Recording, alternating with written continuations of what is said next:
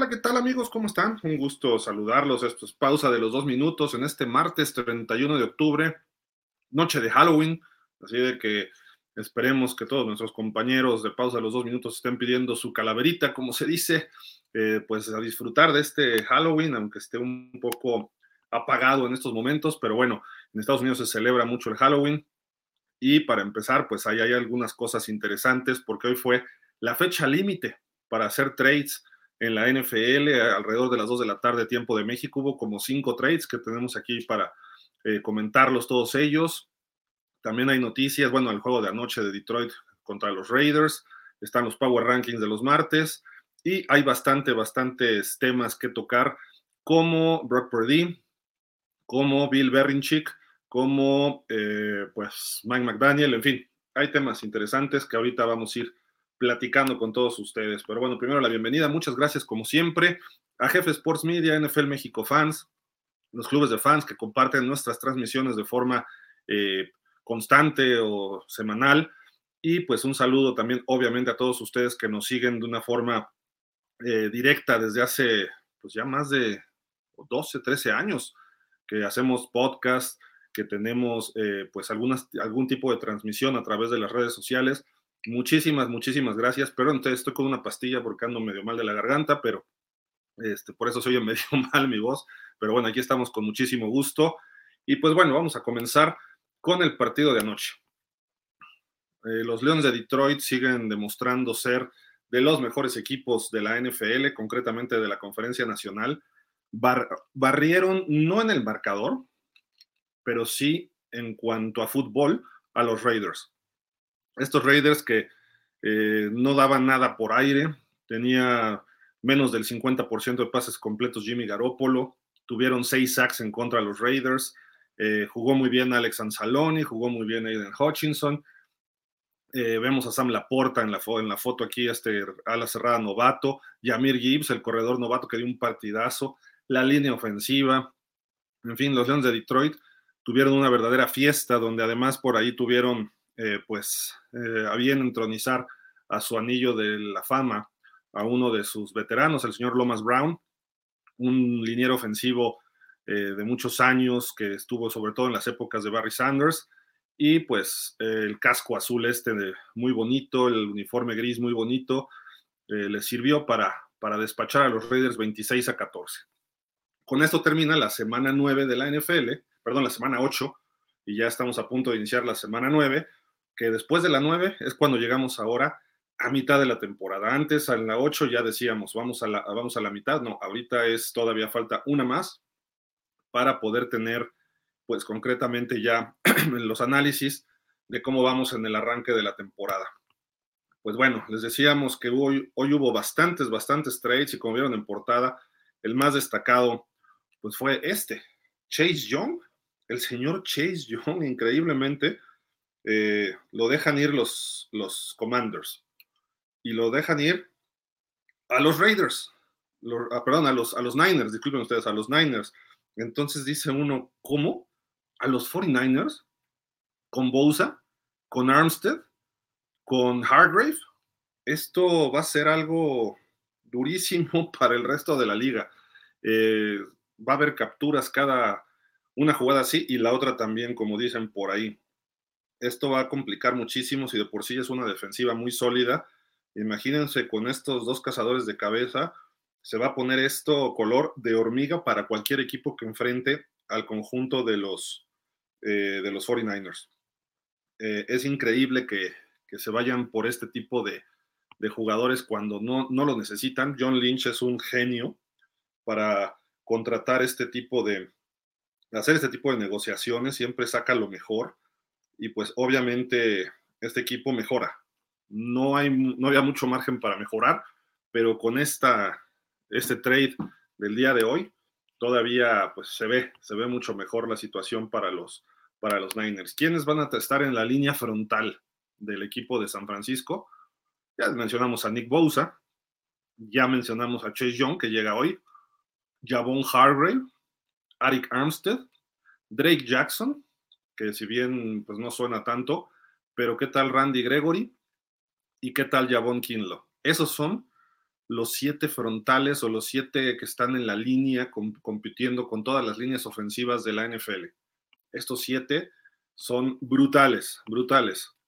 San Francisco está muy preocupado seguramente de cómo frenar el ataque terrestre de, de los Eagles, ¿no? Concretamente esa touch push y además pues tendrían que estar pensando de, por otra parte pues cómo eh, atacar y presionar a Jalen Hurts, porque Jalen Hurts con su movilidad se gana muchos, muchos segundos normalmente en la bolsa de protección y sale, sale con sus piernas y esto pues complica la situación a cualquiera eh, que los enfrente. Entonces San Francisco va por este señor porque Filadelfia sigue siendo el rival a vencer. Así que Chase Young llega a los Niners y pues el trade fue por una tercera ronda del 2024. Sí, una tercera ronda. Este jugador que fue un, primer, un pick de primera ronda y muy alto, además un top 5 me parece, se va por una tercera ronda. Entonces, así como que dices, ¿por qué lo hicieron los Commanders? ¿Qué están pretendiendo estos Commanders? Hay una nueva directiva, hay un nuevo dueño, el señor Josh Harris. ¿Qué pretenden estos, estos Commanders? Si es de lo poco bueno que tenían. Y los Niners, pues, si, quieren robar la liga, pues de una vez que lo diga, ¿no? Nada más están a que Brock Purdy no se lesione y están a que Brock Purdy juegue ya como un veterano, que no está muy lejos de hacerlo, pero todavía le falta.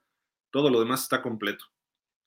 Y mientras estén sanos sus jugadores estelares, como Trent Williams, que no ha estado, como Divo Samuel, que no ha estado, y que McCaffrey se mantenga sano, aunque esté Brock Purdy jugando regular, este equipo tiene para ir al Super Bowl sin, sin mayor problema. Así de que una tercera ronda por Chase Young, eso fue lo que soltaron el conjunto de los Niners. Y bueno, y hablando de Washington, ¿qué creen que pasa con Washington? Pues Washington deja ir a Montez Sweat también y se va a Chicago. O sea, pierdes a tus dos rushers en un plumazo. Ya, lo ya se había anunciado y se esperaba, no es algo nuevo. Eh, prácticamente estábamos esperando esta noticia de que los dos se iban. Eh, se esperaba que los dos tuvieran pues picks altos a cambio, pero no, no fue así. Una tercera ronda, pues, puedes encontrar algo en el draft por, este, por Chase Young. Pero una segunda ronda de Montesuet es mejor y es lo que tienen de Chicago. Eh, Chicago además el año que entra va a tener más de 100 millones de dólares en el tope salarial, eh, pues le van a dar un muy buen contrato a Montesuet y van a poder seguir contratando jugadores. Además que van a tener varios picks en el draft.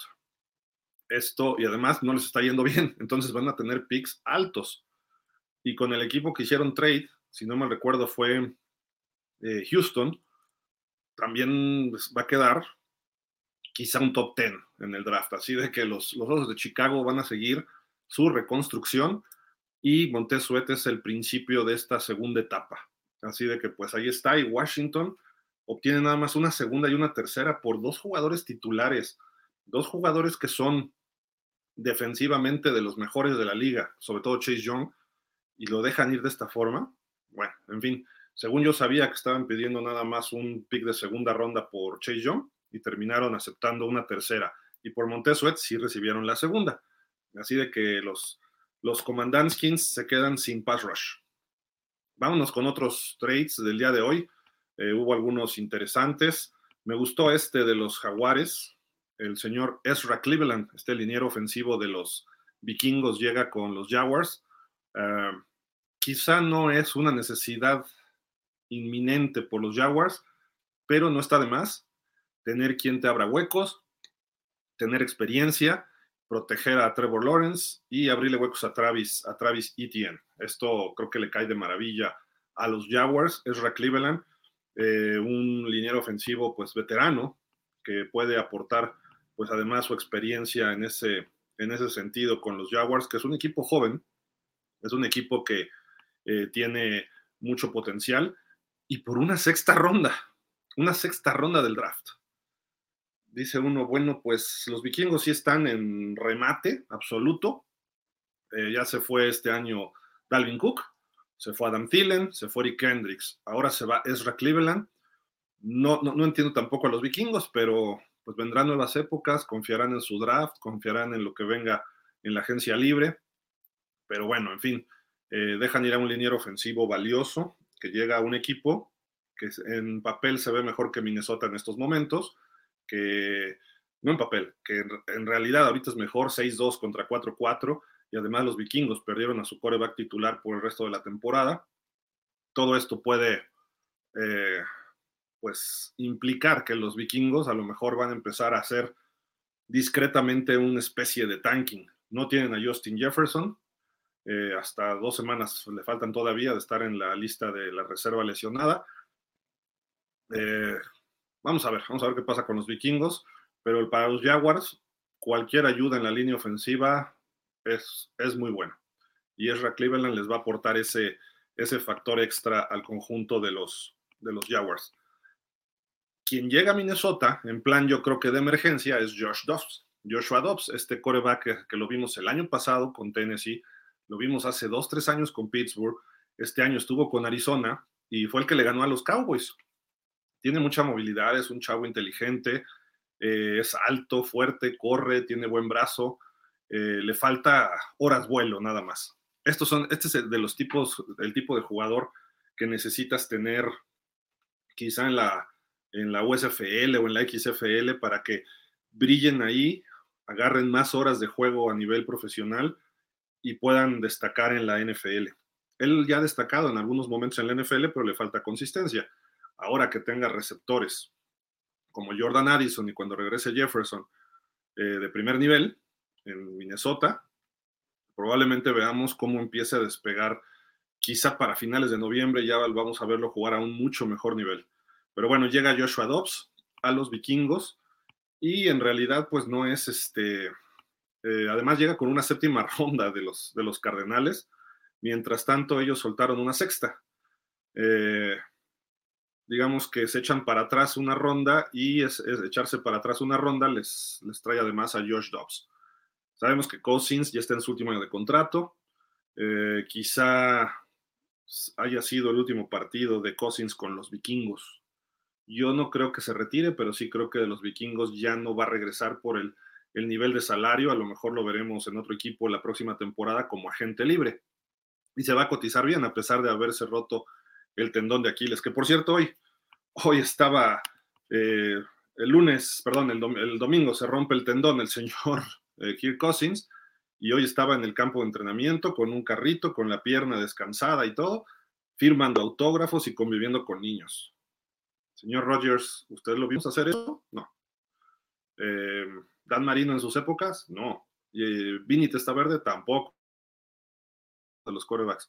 Pero bueno, Kirk Cousins haciendo eso fue, fue impresionante de lo que, eh, como alguien que está pues sufriendo de una lesión, de repente empieza a tener este tipo de, de, actitudes y pues ahí está el señor Cousins dando, eh, autógrafos y conviviendo con niños. Eso es algo que no se ve tan, tan comúnmente. Pues bueno, como ustedes se pueden dar cuenta, ya llegó el señor Manuel Anton Selbach. ¿Cómo estás, Anton? ¿Qué dices?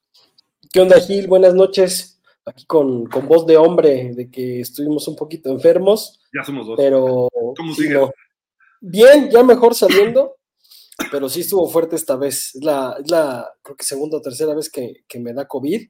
¿Cómo crees? Y esta fue la peor, ¿eh? Porque me dejó una tos padrísima, pero. yo ando igual, pero, bueno. Que yo sí, no, no, no, está cañón. Cuídense, no salgan, está regresando el COVID. Está muy fuerte. Este. Eh, de lo de coaching, sí, la verdad, se ve la humildad a veces de algunos jugadores, ¿no? O sea, no todos lo harían. Cousins poco a poco se ha ido ganando a la gente, tal vez hasta por sus vestimentas y este y cómo le hacen los memes estos de la frase tan famosa aquella que dijo cuando estaba en Washington. Exactamente. Pero, pero la verdad creo que es un, gran tipo. Ojalá se recupere pronto. Estamos viendo, cambiando un poco de tema, estamos viendo qué fuerte están regresando los, los jugadores, ¿no? Primero con Ramsey ahorita en, en Miami, que ya regresó y con una intercepción. Eh, Aaron Rodgers ya sin muletas, o sea, y no es joven, ¿eh? Entonces, Cousins, ojalá, ojalá regrese con todo también. Sí, la, quizá la medicina y la tecnología está ayudando mucho. Avanzando, sí. A los atletas, ¿no?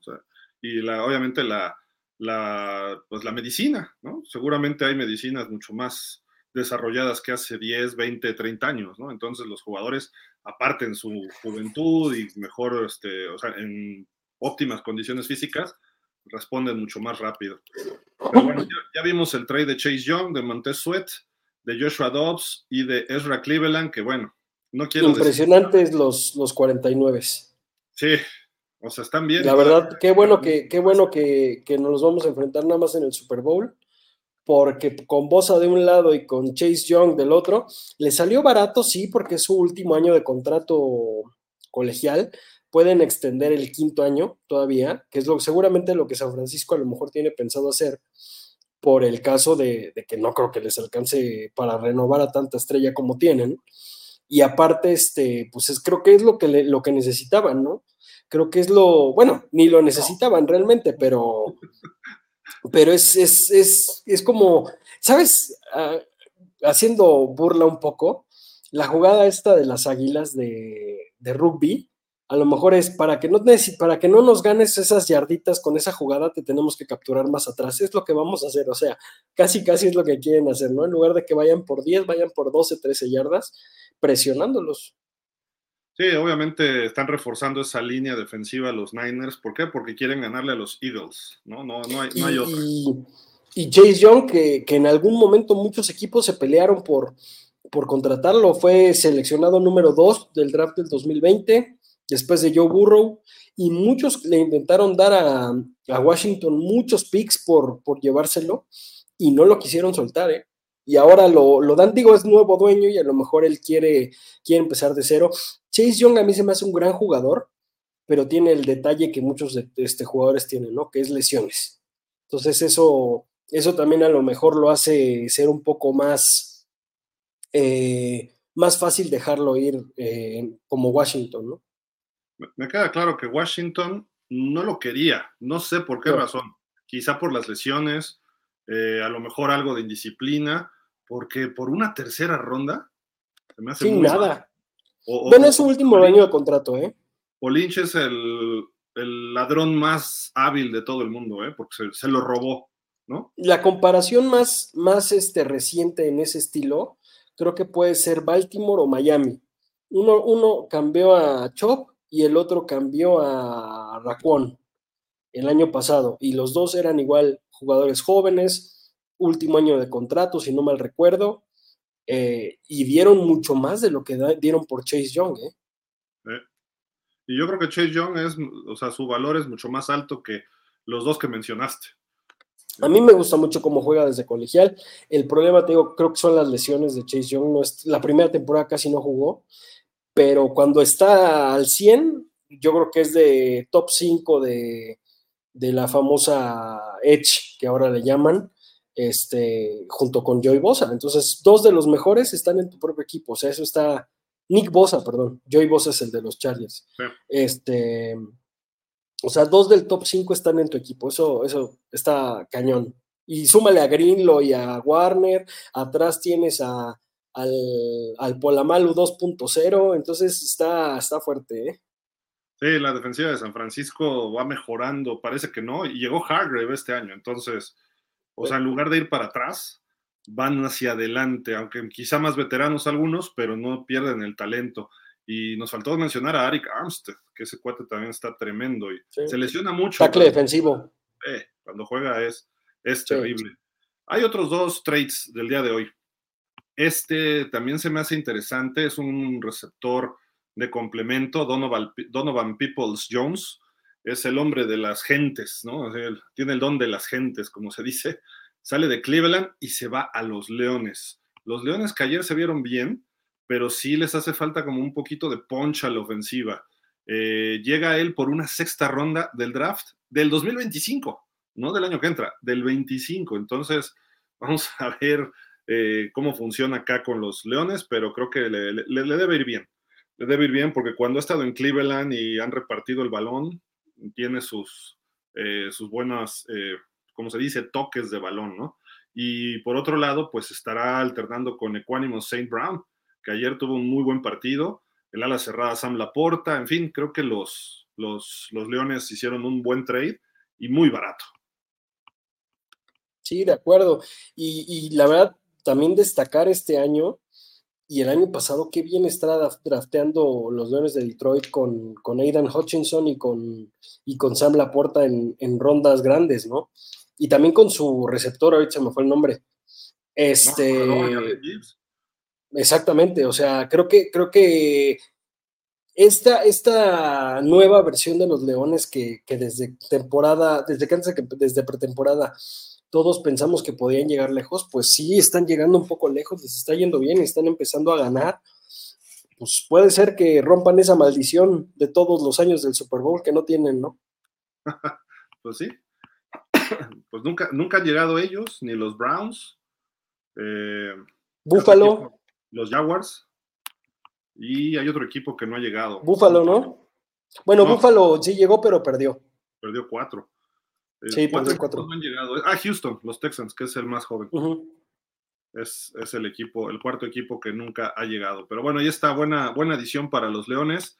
Y hay que agregar esta a los Bills, ¿no? De Russell Douglas, este corner que viene, pues, quizá en plan de emergencia, un poco como Joshua Dobbs. ¿Por qué? Porque Trey Davis White está fuera todo el año, pero este hombre llega. Y se está viendo que lo extrañan, ¿eh? ¿eh? Les están haciendo mucho daño por ahí. Y pues llega además con una quinta ronda del draft del 24 y los Packers reciben nada más una tercera ronda del año que entra. se me hace raro estos trades, pero bueno, al final de cuentas, tú sueltas un Entonces, veterano. Son para deshacerse, ¿no? Sí, como que ya no te quiero, vete, ¿no? Así avanzo dos ronditas en el draft, pero pues a veces dos rondas sí es importante. Una tercera puede ser un titular contra una quinta que normalmente lo terminas cortando, pero híjole, habría que, verlo, ¿no? Esta, esta cuestión, porque es de segundo día contra tercer día del draft. Los del segundo día todavía puedes tenerlos en tu roster, así de que bueno, vamos a ver, ¿no? Que, cómo le va a los, a los Packers en este sentido, pero creo que sí va a aportar, ¿no? Bastante al equipo de Buffalo este señor, por lo menos con experiencia, ¿no? Sí, por, por, por, necesidad, como bien dices, y Poyer no está al 100, ha estado lesionado esta temporada, entonces también por ahí, por ahí les está llegando mucho trabajo a los Bills, y pues por algo están perdiendo también, ¿no? No, no, están ganando con, los, con todo y árbitros. No, de acuerdo, pero, pero estos Bills pensamos, al menos siendo, siendo realistas, pensaríamos hoy que los Bills podrían estar de líderes de la división y no lo están, ¿no? ¿Con quién han perdido? ¿Con los Jets, con los Pats y Jacksonville, no? Y Jacksonville. Mm. Que Jacksonville fue chocolate porque fue en Londres. Pero ve Jacksonville cómo está jugando ahorita. Sí, Jacksonville ya está jugando bien, ya despertaron. Lleva creo que cinco victorias seguidas los Jaguars, entonces. Sí, desde su regreso a Londres. Pero bueno, ahí están los trades del día de hoy. Además, hubo otros trades previos al día de hoy. El día de hoy era el límite, ¿no? La fecha límite. Y pues, por acá estaba. Eh, lo dijimos ayer, que en Tavius Street llega a los halcones de Atlanta, de, de, proveniente de Filadelfia, por una sexta ronda. Además, va una séptima ronda Atlanta. Eh, Leonard Williams, este liniero defensivo de los gigantes, se va a Seattle. Y, y, los gigantes reciben una segunda ronda del 24 y una quinta ronda del 25. Esto sí estuvo más interesante para los, para los gigantes. Eh, ya había llegado Kevin Byard de Filadelfia, eh, perdón, de Tennessee a Filadelfia por un safety, Terrell Edmonds, y dos picks, uno de cuarta y una de sexta ronda del 24. Eh, McCall Harman regresa a los Chiefs, junto con una séptima ronda de los, del 25 por parte de los Jets, y los Jets reciben una sexta ronda del 2025. también Van Jefferson llegó a los Falcons, este receptor de los Rams, junto con un pick de séptima ronda del 25 y soltaron una sexta ronda del 25. Eh, Chase Claypool llegó de Chicago a Miami junto con una ronda, un pick del, de la séptima ronda del 25 por una sexta ronda de Chicago. Hasta el 25 se verá este, este trade en cuanto a eh, selecciones del draft. También había llegado Randy Gregory a San Francisco, otro este, pues linebacker, línea defensivo, lo ponen como rush. Eh, séptima ronda además y Denver recibió una sexta ronda. Eh, regresó JC Jackson a los Pats, junto con una séptima ronda del 25 de los Chargers, y los Chargers se llevan una sexta ronda del 25. Y Minnesota recibió a K-Makers, el corredor que era de los Rams, por una sexta ronda condicional y del 26, ¿eh? O sea, todavía faltan dos, bueno, tres drafts. No, se te hace que, ha sido el común denominador de este final de trade, se le puede llamar de, de agencia libre, ¿no? El, perdón, no es cierto, de, del último día de contrataciones, que muchos están dando no del año que entra, sino del 25 o del 26. Yo nunca me acordaba de eso. ¿Sí? O sea, yo no, recuerdo algún caso similar, ¿eh? que haya tantos movimientos. Está muy, muy raro eso, la verdad. Yo no lo había visto así tan, tan brincado de tres años, ¿no? O dos y medio, digamos, ¿no? O porque hay mucho talento en el siguiente draft. No, no quieren darlo. Puede ser, porque este draft sí viene cargadito, ¿eh? Sí, muchísimo. De más, diría yo, de más. Y vamos a tener eh, vacas flacas en las que siguen. Oye, pues bueno, hay varias eh, cosas alrededor de la liga. No sé, ¿quieres agregar algo de trades o ya nos vamos a otra cosa? No, eh, bueno, Claypool por ahí a Miami, que también esperemos llegue a aportar. el año, la semana pasada que también estuvimos por aquí, la semana pasada hace dos, por ahí dijeron que que Claypool tenía la maldición de que desde que salió los Steelers no había ganado, algo así. Bueno, ya se rompió esta semana, ya jugó, atrapó y ganó Miami. Entonces todos tranquilos, ¿no? Eh, y Dallas, que no se reforzó, curiosamente, que yo pensaría que Dallas, que estaba en la carrera también para, para hacerse de la nacional, no, no, movió, no movió banca. Normalmente los Cowboys no se meten en estos rollos, ¿eh? normalmente. Sí, como que lo arman al principio y después ya. Es que, de verdad, lo que hizo San Francisco fue un golpe de voy por todas las canicas, ¿eh? O sea, se vio hasta obvio. Sería muy mal jugador de Poker Lynch. Este. No, es que fíjate, lo, que, hace, lo que hace Dallas es sí paga agentes libres muy caros a veces, pero en marzo, cuando se abre la agencia libre, y párale de contar, y se va al draft. Eso es su accionar de Jerry Jones normalmente, y, y se va por un jugador estelar en el, en la agencia libre.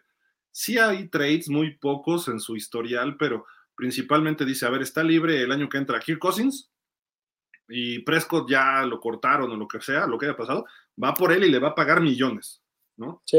Y le va a apostar al full. Es, ese tipo de contrataciones son las que hace Jerry Jones. Entonces, era difícil verlo aquí. Se hablaba de que Derrick Henry de los Titans pudiera ir a los Cowboys. Sí pero los Titans ayer o anteayer dijeron, no, no lo vamos a cambiar. Creo que desde el viernes dijeron, no, o sea, puros rumores, nosotros no estamos contentos. Pero como hay rumores a favor, hay rumores en contra, y muchas veces los equipos dicen, no voy a hacer esto, y es justo lo que hacen, ¿no? Sí, sí. Cuando lo ocultan es porque lo están cocinando. Sí, manejan las cosas de una forma los gerentes luego que dices, bueno, ok. Pero en fin, eh, también había un corner de Chicago que se estaba cotizando muy caro se me olvidó ahorita su nombre, que decían que pues, iba a Que también Chicago anda en venta de garage, ¿eh? Desde el año pasado. Pues, no tanto, ¿eh? Yo a Chicago lo veo que todavía es un equipo que se está intentando reforzar a más no poder. Es un equipo. O sea, yo ayer pensé, después de verlo de Devante Adams, que iba a salir Devante Adams. Obviamente no pienso que a los osos, pero, pero iban a entrar los osos, porque creo que necesitan un buen receptor. Puede ser, pero yo creo eso lo veo como para marzo en la agencia. Puede ser, puede ser. pero Devante Adams se ve que no está cómodo. Ah, no, nadie en, los Raiders. Y yo creo que a lo mejor hasta se queda, porque el que se va a ir es el coach. O sea, cada vez estoy más convencido de que George McDaniels está en sus últimos partidos y a lo mejor ni acaba la temporada, ¿eh? que lo cual sería hasta muy malo también para ellos, pero bueno, ya veremos, ¿no? Hay, creo que hay sí, dos sillas muy calientes en la NFL ahorita. Una es un head coach y la otra es un coordinador ofensivo. El head coach es Josh McDaniels, el coordinador ofensivo es Matt Canada en Pittsburgh. Creo que ellos dos están tambaleando su chamba, solo que para los coordinadores normalmente se esperan hasta el final de la temporada. Un head coach a veces sí durante la temporada le dan cuello, pero a los coordinadores es, más difícil porque si lo sacas se queda un asistente o alguien interino y va a ser peor. Salvo que Pittsburgh empiece a tener marca perdedora y la temporada se les vaya ya por un, por el, este, pues, por, un lado, pues, digamos, o para abajo. Eh, a lo mejor ahí podrían hacer el movimiento, ¿no? Los Raiders sí podrían darle cuello a media temporada o en diciembre, a lo mejor, si en diciembre no tienen chance, ahí sí podrían darle cuello a McDaniels. ¿no? Uno es Raiders y el otro, ¿cuál dijiste? Perdón, es que se Pittsburgh, Canada, el coordinador. Ah, sí, pero Mike Tomlin no lo veo que lo corren, ni a Belichick, que en este caso Belichick sería el, el más caliente por su récord, ¿no? Pero Belichick no veo que lo corten ni siquiera. ¿Te refieres a Bill Berrinchick? Es correcto, a ese señor que. Oye, Gil, una duda. ¿No se estarán vengando los árbitros de aquel coraje que antes estaba muy metido en los árbitros Bill Belichick, ¿no? Pero ya no, por sus tareas como gerente general, dijo, no puedo con todo. Ah, y este, y, y dejó ese cargo que estaba dentro de la comisión de arbitraje. Y decían que los trataba, pues como trata a sus jugadores, medio mal. De competencia, ¿eh? No, de arbitraje es otra cosa. Ah, ok, ok. La de ok. competencia checan reglas, este, ayudan a que se cambie una regla a favor del espectáculo y eso. Y estuvo ahí muy poco, ¿eh? Más bien está metido Mike Tomlin ahora, creo. Ok, ok, porque él sí, desde el otro día estaba viendo ¿Sabe la eso. Él propuso lo de los puntos extra que se echaran para atrás. Mm. Y estuvo bien. Sí, porque dijo esa jugada es la menos interesante de un partido. Y Claro. entonces él propuso y los dueños vieron y dijeron, pues sí, tienes razón. Ujú. Conectaban el 98% de los puntos extra y ahora ya bajó como al setenta y tantos, 78, algo así. Y además puedes generar puntos tú a la defensiva. Porque Y aparte a él que le gusta hacer jugadas de truco con, con, la, con los equipos especiales. no, y, y- y a veces tú tapabas un punto extra y pues la cubrías y, ay, me voy al touchdown, ¿no? Silbatazo. Ahora sí, la revuelves y son puntos. Igual la, la conversión de dos puntos, interceptas o recuperas un fumble y te vas hasta touchdown y te suma. Eso, eso es importante. Pero bueno, el señor Berrinchick ha tenido dos Berrinchicks esta temporada y los dos han sido contra Miami. ¿Se acuerdan? El primero que avienta el, casti el El el trapito. del reto, ¿no? Amagó esta semana, amagó, ¿viste el partido que de repente se agachó por él? Mira, aquí está el señor Berrinchick. Digo, pues, quienes sepan leer los labios en inglés, ahí se va a ver clarísimo. Eso es bull y ya saben qué más, ¿no? Y este, como que lo que desechan los toros, ¿no? En inglés, dicho. Correcto. Y estaba furioso y, y- y lo peor del caso, y te lo dice un Dolphin, tenía razón. tenía razón. La verdad es que sí. Pero ya, le- ya hasta le pusimos por ahí el señor Berrinchick, porque no le están saliendo las cosas y se ha empezado a ver ya un poco fastidiado haciendo ciertos berrinches, ha aventado tabletas, eh, no le están saliendo las cosas. Ya se ve la edad, ¿no? Dijeran, dijeran por ahí. Déjate de la edad, se ve desesperado de que no va a alcanzar a Shula. Aunque dijeron. Se- que y también de que, de- imagínate estar. plazo. Ah, no, no. Y, puede- y a ver, no es nada descabellado, Gil. Si los delfines en algún momento contrataron a Parcells, ya grande, no es nada loco que algún equipo lo quiera contratar, ¿eh? Híjole, yo lo veo muy difícil, ¿eh? Yo Porque también lo veo, lo veo muy 70. difícil, pero Arriba de 70 y, Ujú. Par- y Parcells sí. dejó de coachar como a los 65, una cosa así, y después llegó a Miami ya nada más a robar, digo, a ser gerente general. Este, perdón, es que no sé, creo que lo pensé o lo dije, no sé, pero este, Estamos hablando de los Patriotas. pero Parcells, su última etapa como coach fue con los Cowboys y pues solo a él se le ocurrió ir con Jerry Jones, ¿no? Y Sí. su, su frase era, si vas a cocinar, déjenme comprar los, este, los ingredientes, ¿no? Sí.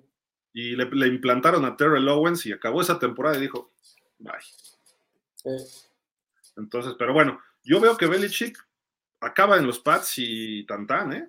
Porque además, Sí, no, de acuerdo, ¿eh?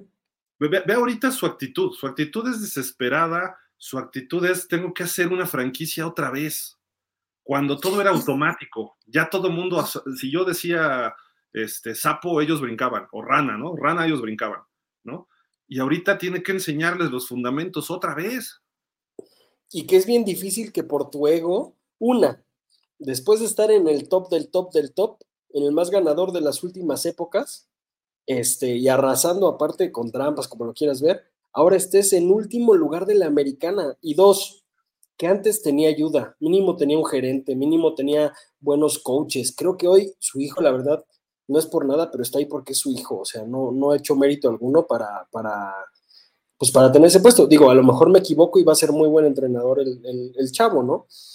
¿Y tiene Pero dos, sí, sí, tiene los dos. Uno de, de corners, ¿no? Sí, y el otro de ofensivo, no, defensivo. Defensivo, pero pues él manda la defensa, o sea, Sí, ese, él la manda. Y Bill O'Brien, pues ojalá se quede con el equipo, ya lo hizo, ya lo hizo con los Texans, no lo hizo mal con los Texans, la verdad, siendo realistas, que es todo lo que apunta, que va a ser así, o si no, en una de esas Bill O'Brien se harta y se consigue otro trabajo, que, que a lo mejor por ahí con Pittsburgh, pues podría entrar perfectamente Bill O'Brien, ¿eh? Pero sí, regresando al, regresando al punto en, Patriotas, creo que sí es eso también. Vulgarmente lo conocemos como ardor. Se ve ardido de que no ha podido sacar la chamba sin los demás. Y creo que el gran error de él es no tener un gerente. o sea, si tuviera un gerente, otra cosa. Más que ardido, lo veo cansado y fastidiado. Que de repente ya está haciendo más. Con Miami sí se ha explotado las dos veces, pero los demás juegos incluso lo van barriendo, ya nada más está así con cara de. O sea, ya no, ya no da para más. Lo blanqueó. Por ser Miami, ¿no? Y le metió tres puntos a no me acuerdo qué otro equipo. Y ya nada más estaba así como que. Ya no puedo. O sea, ya. Y yo por eso, por más que digan que hay un contrato nuevo a mediano o largo plazo, yo ya no creo que regrese. ¿eh? Yo creo que este año. puede ser que no. Ahí nos vemos. Sí.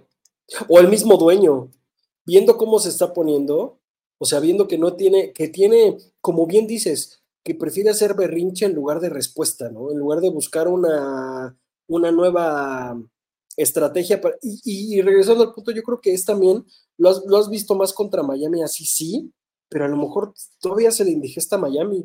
Ahorita decimos que Tua lo trae de hijo.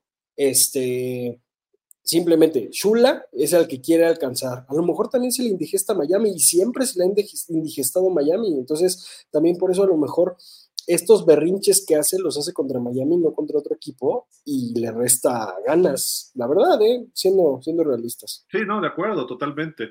Eh, yo, yo, lo que veo además es, digo, varios factores, el cansancio, eh, el hartazgo, el tener que reiniciar un proceso, porque dice, se va Brady, ok, se trajo a Cam Newton y dijo, bueno, pues es un cuate MVP, hago algo y no pudo. Bueno, vamos por un pick de primera ronda Mac Jones y no pudo. O sea, los fans, y lo dijo ayer aquí en el programa este Ponce, dijo, los Pats, los, los fans esperan que haya otro Tom Brady. Así como le pasó a San Francisco después de Montana Young, como a Miami le pasó después de Marino, como a Denver después de John Elway, esperas que llegue otro y que las cosas salgan. Y no, o sea, no hay, no, es muy difícil. O sea, si los Pats querían mantener eso, tenían que haberse llevado a Trevor Lawrence, ¿no? Claro. Y aún así hay un proceso de aprendizaje, ¿no? Tenía que haber sido un coreback como lo estaba planeando Bill Belichick, que se llamaba Jimmy Garoppolo, que lo quería ya meter de, titular por encima de Brady, cuando Brady todavía le quedaba vuelo, para desarrollarlo y, y crecer con él y que fuera el futuro de la franquicia, pero le dijo Brady, no, espérate, aquí estoy yo y tenía razón Brady también. Y terminó en el trade a San Francisco de Jimmy Garoppolo. Entonces creo que por ahí va el, asunto, ¿no? De que ya no, ya está cansado, ya está fastidiado tener que enseñar fundamentos a profesionales, porque lo lleva haciendo desde los años 80. Y porque creo que con Brady era planeación de juego y la ejecución a la ofensiva era Brady. O sea, él mandaba los Omahas, él mandaba todo, él, él hacía como Peyton Manning, ¿no? ¿Qué pasó? y ahora con. Brady? Estás insultando a bueno, Perdón, este, y ahora con, con Mac Jones, literalmente a lo mejor quería lo mismo así de no, eh, pues tú eres primera ronda, tú puedes. Y citando a Ponce, ahorita que, acabas de hablar de Ponce, Mac Jones no es malo, o sea, es malísimo. No es que, pues sí. Yo creo que le falta confianza, pero en un equipo con un entrenador que lo hubiera sabido llevar, como Dable, como... Imagínate a Matt Jones en los gigantes. Hubiera hecho mucho mejor papel que Daniel Jones. Tengo mis dudas, ¿eh? Híjole, a mí no se me hace tan malo Matt Jones. No, o sea, no es, no es lo mejor, pero no se me hace mal. Se me hace mejor que Bryce Young y mira, ya ganó por primera vez. De, Alabama yo no voto por ninguno. ¿eh? Si, si me dices, un coreback de Alabama, Joe Namath, o Kent State. Joe Namath. Sí. Pues sí.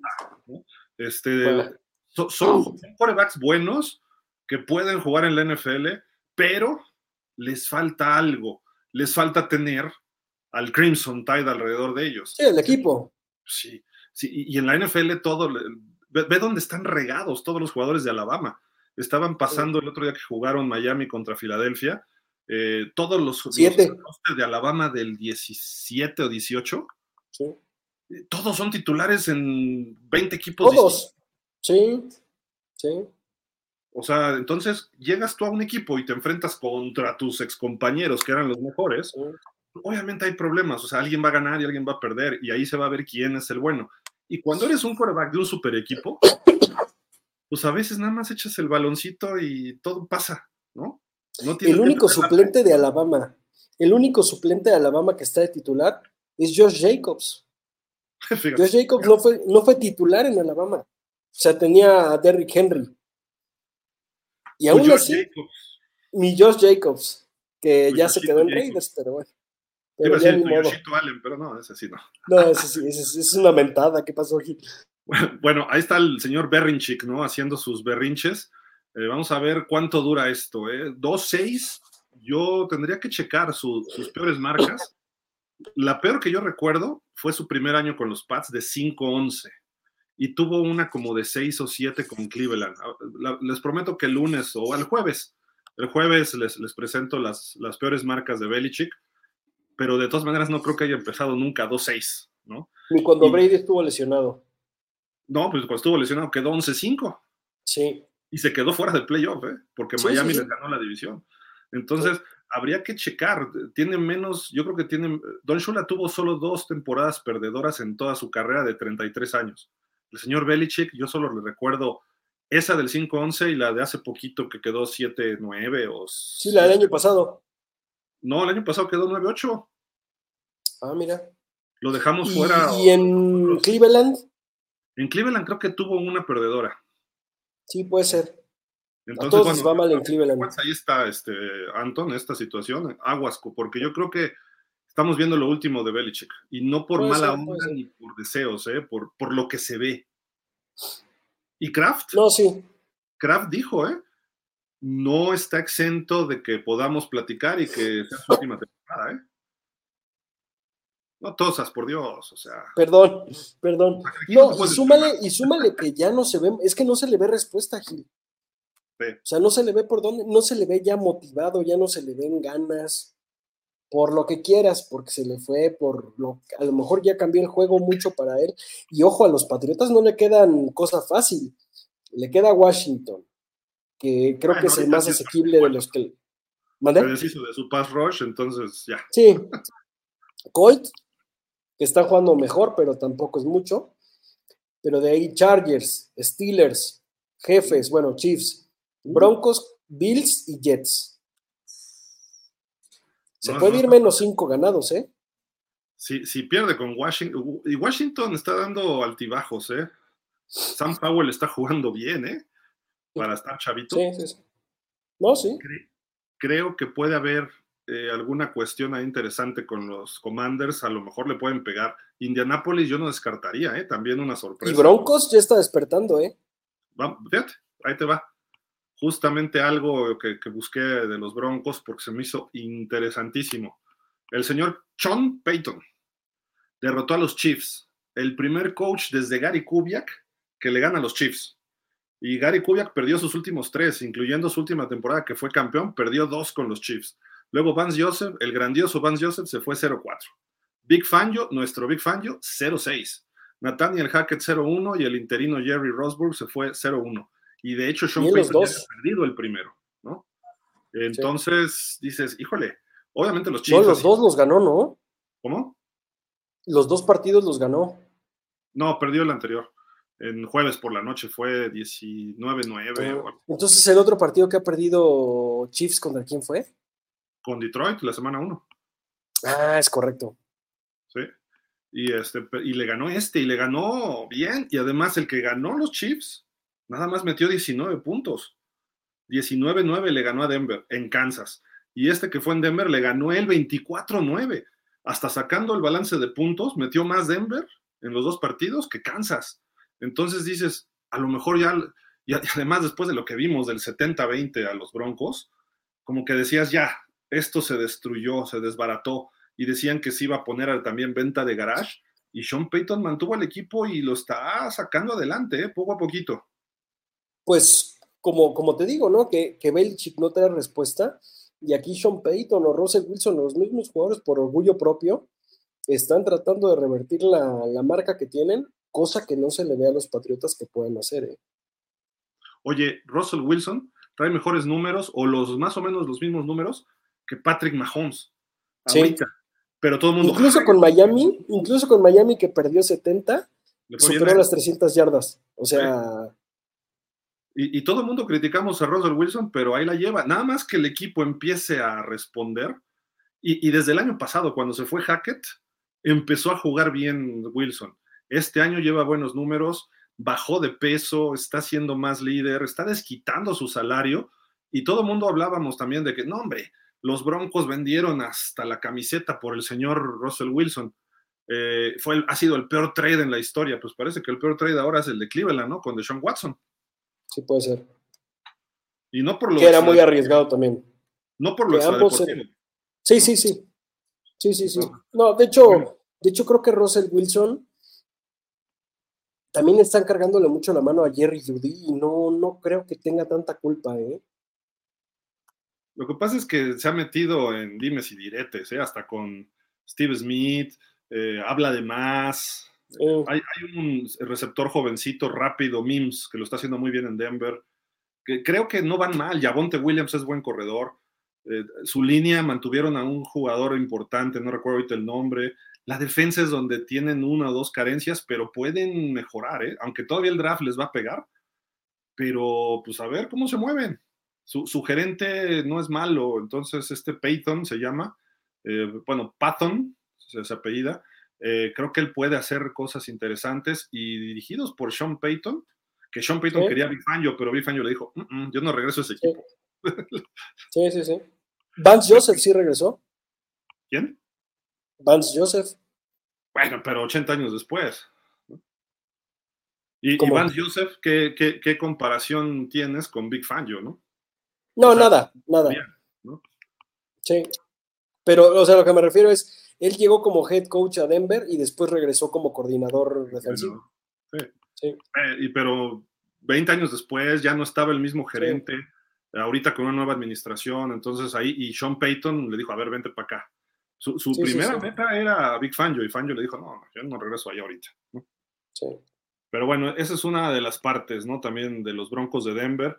Eh, en el juego de San Francisco eh, hubo unas jugadas al final muy interesantes, concretamente esta de Brock Purdy. Eh, pues el partido estaba cerrado y todo. Primero, cómo botan a ese jugador, ¿no? Pero viene Purdy, ¡poing! El cabezazo en el piso y se agarra la cabeza de inmediato.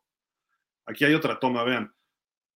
Vámonos, va de espaldas, pompas, espalda, chicotazo, cabeza al piso, manos a la cabeza. ¿Por qué? Porque algo le estaba retumbando en la cabeza terriblemente.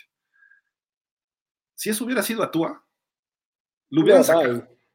Y, estaría dos semanas fuera. O si hubiera sido Stafford, ¿por qué no le aplicaron el protocolo ahí a Brock Purdy? Un día después de que salió del protocolo de la semana previa. Sí.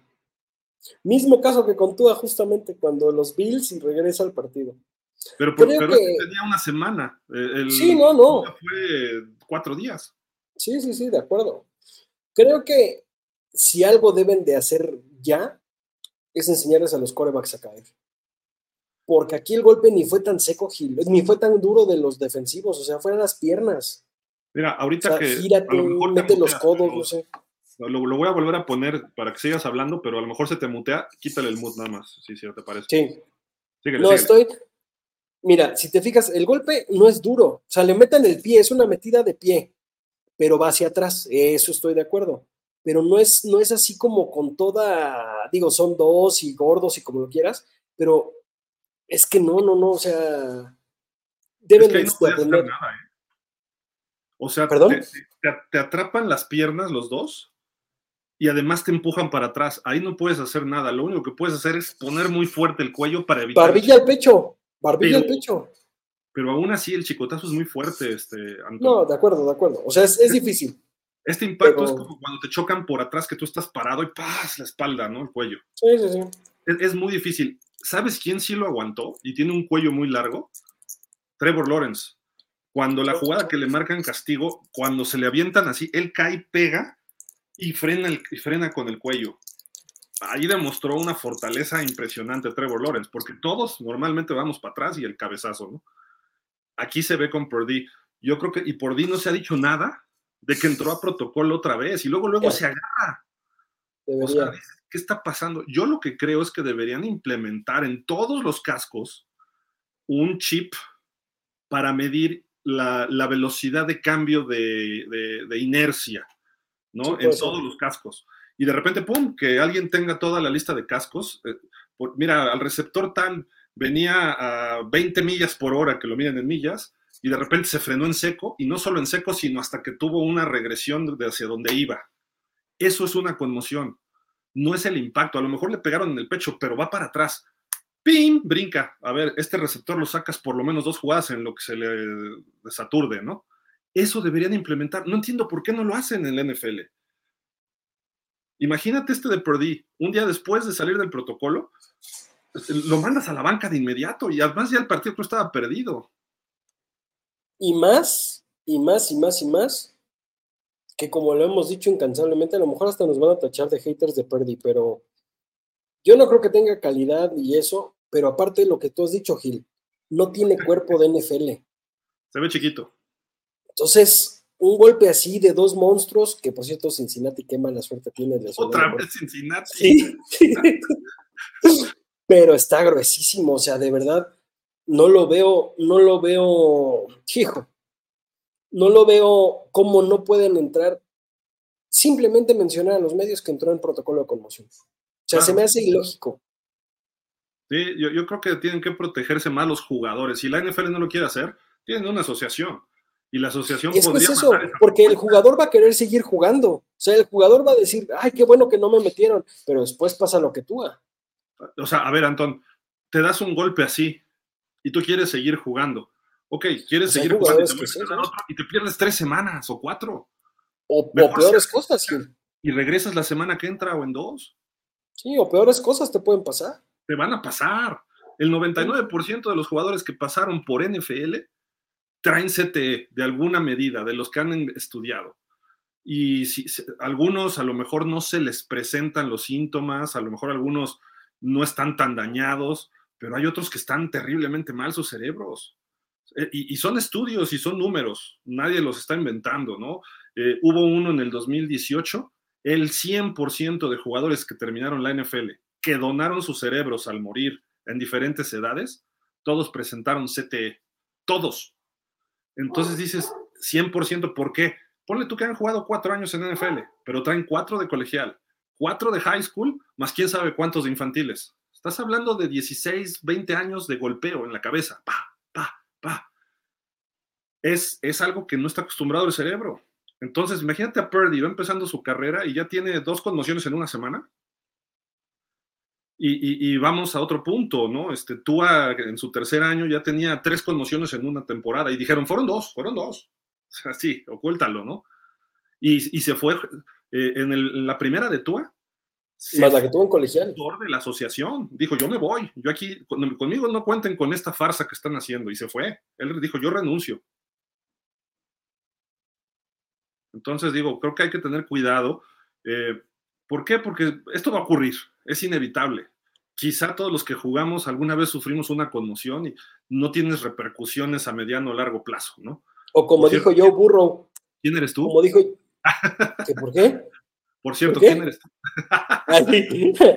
o como dijo yo, burro, que en, la mitad de los partidos él termina jugando mareado. O sea, Sí, o sea, eso que te lo diga el primer pick de un, de un, de un draft, un tipo que ya ganó el Heisman, un tipo que va, va, ya llegó un Super Bowl y que a lo mejor seguramente lo gane, te habla de lo que es este deporte. O sea, creo que tiene una voz, una voz importante para decirlo. O sea, y ahí es donde la NFL debería tomar medidas. Sí, esperemos que la medida no sea flag, pero pues, ¿qué otra medida le podemos hacer? O sea, que a lo mejor dividan la campaña en dos corebacks, dividan la campaña que ya, o sea, incluso que haya, que haya más corebacks suplentes o, corredores suplentes, en mil, en mil cosas, pero no han hecho nada realmente. Sí, no, no, no, no, no, no, no ha habido nada, ¿no? Concretamente de esto, pero a final de cuentas yo digo, póngale un chip, por lo menos para saber quién está en, eh, potencialmente sufrir una conmoción, aunque el tipo esté con todos los ojos bien, no esté desorbitado, el frenado o el acelere de, una, de un cerebro te va a causar una conmoción. No es el impacto, eh, no, te fracturan el cerebro porque traes el casco, una fractura es el hueso, eh, porque todo el mundo, ay, le, le, pegó al cráneo. Sí, pues sí, pero el cráneo resiste. Y más estos cuates que ya traen callo de tantos años.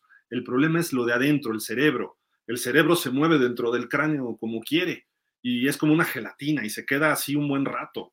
Entonces, todo eso es una repercusión. Entonces, potencial conmoción, no sé si sí o si no, sácalo y hazle la prueba.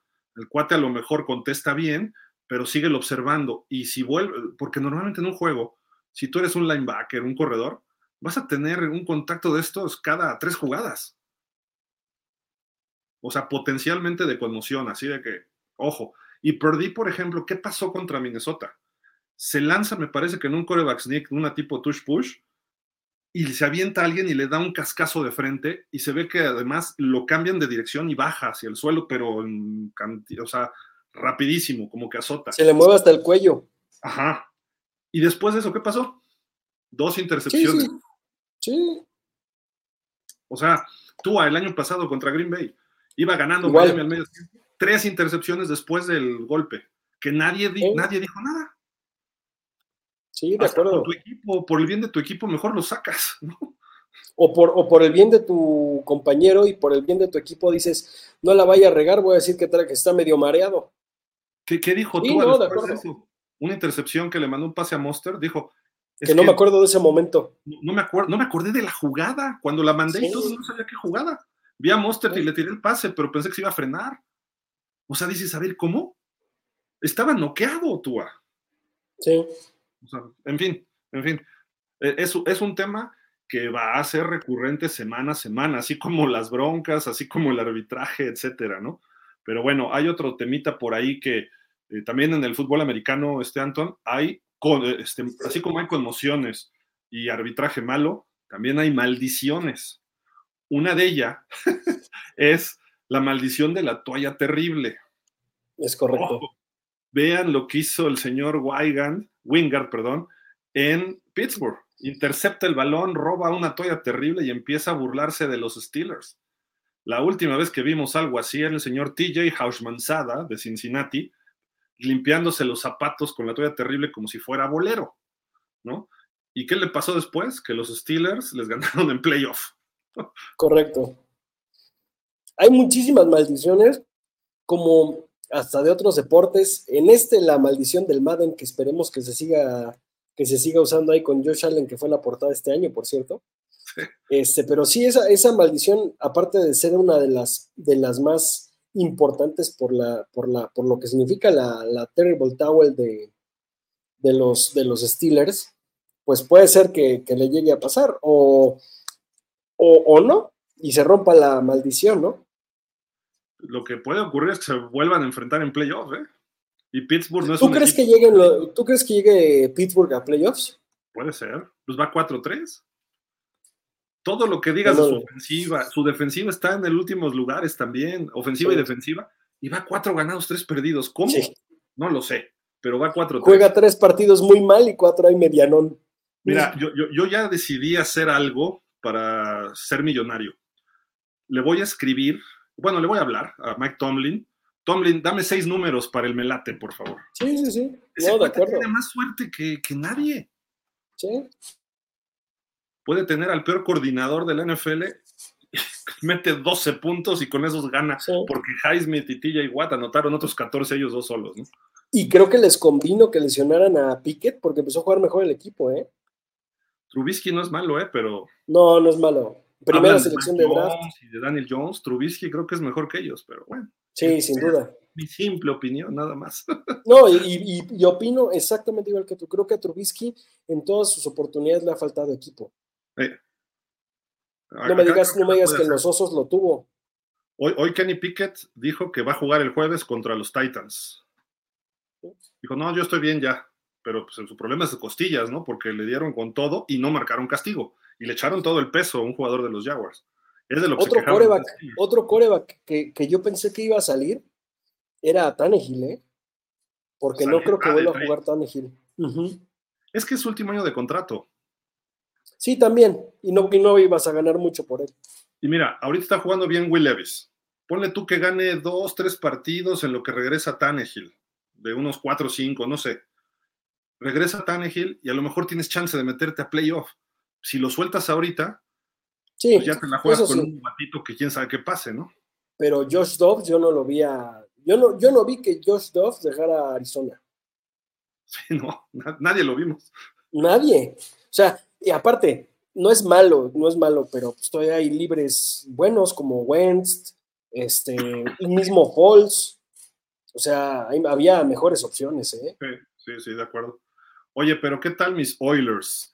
Hasta su celebración, su festejo de, apareció de Andre Hopkins, le dijo Will Levis, es que no le hemos mandado pases de touchdown, ¿por qué no le mandamos tres? Pero me, gustó este festejo porque hasta se me figuró algo así como, pues, eh, Cobra Kai, ¿no? Mira, ahí anota y de repente, yes, sensei, yes, ¿no? Vámonos. Eh, si despierta de Andre Hopkins, eh, corrió para 100 yardas este señor Derrick Henry y Will Levis evita los errores, porque digo, le fue bien en este partido, va contra Pittsburgh, ojo. Sí, sí. Y contra TJ Watt y Highsmith, que lo van a estar acechando. Y ya dijeron que él va a jugar de titular, no Malik Willis. Entonces, ojo, a lo mejor ahí sí se va a ver novato y en televisión nacional o lo que tú digas, ¿no? Pero si empieza a repartir bien el balón Will Levis, que tiene talentos. No, de acuerdo, totalmente de acuerdo. Y le trajeron un arma para eso, que es de Andre Hopkins, que también no se duda su, calidad. Y de Andre Hopkins, yo creo que sabía que llegaba el equipo que ha enterrado a muchos este, receptores y dijo, yo no voy a hacer uno más, y a lo mejor quiere salir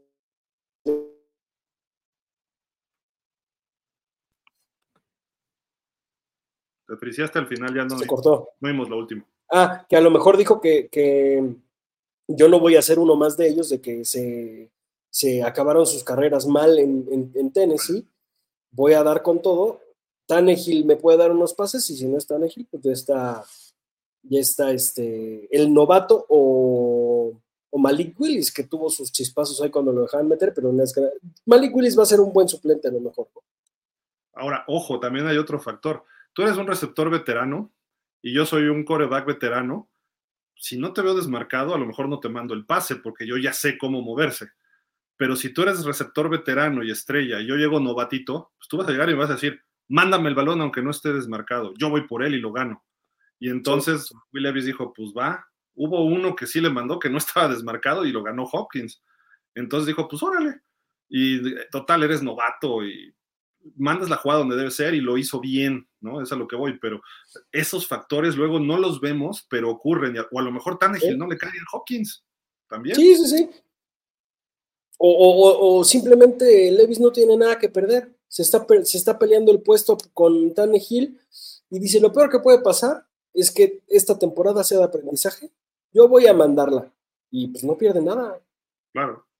Tannehill se va y yo me voy a quedar por lo menos tres años más Exacto.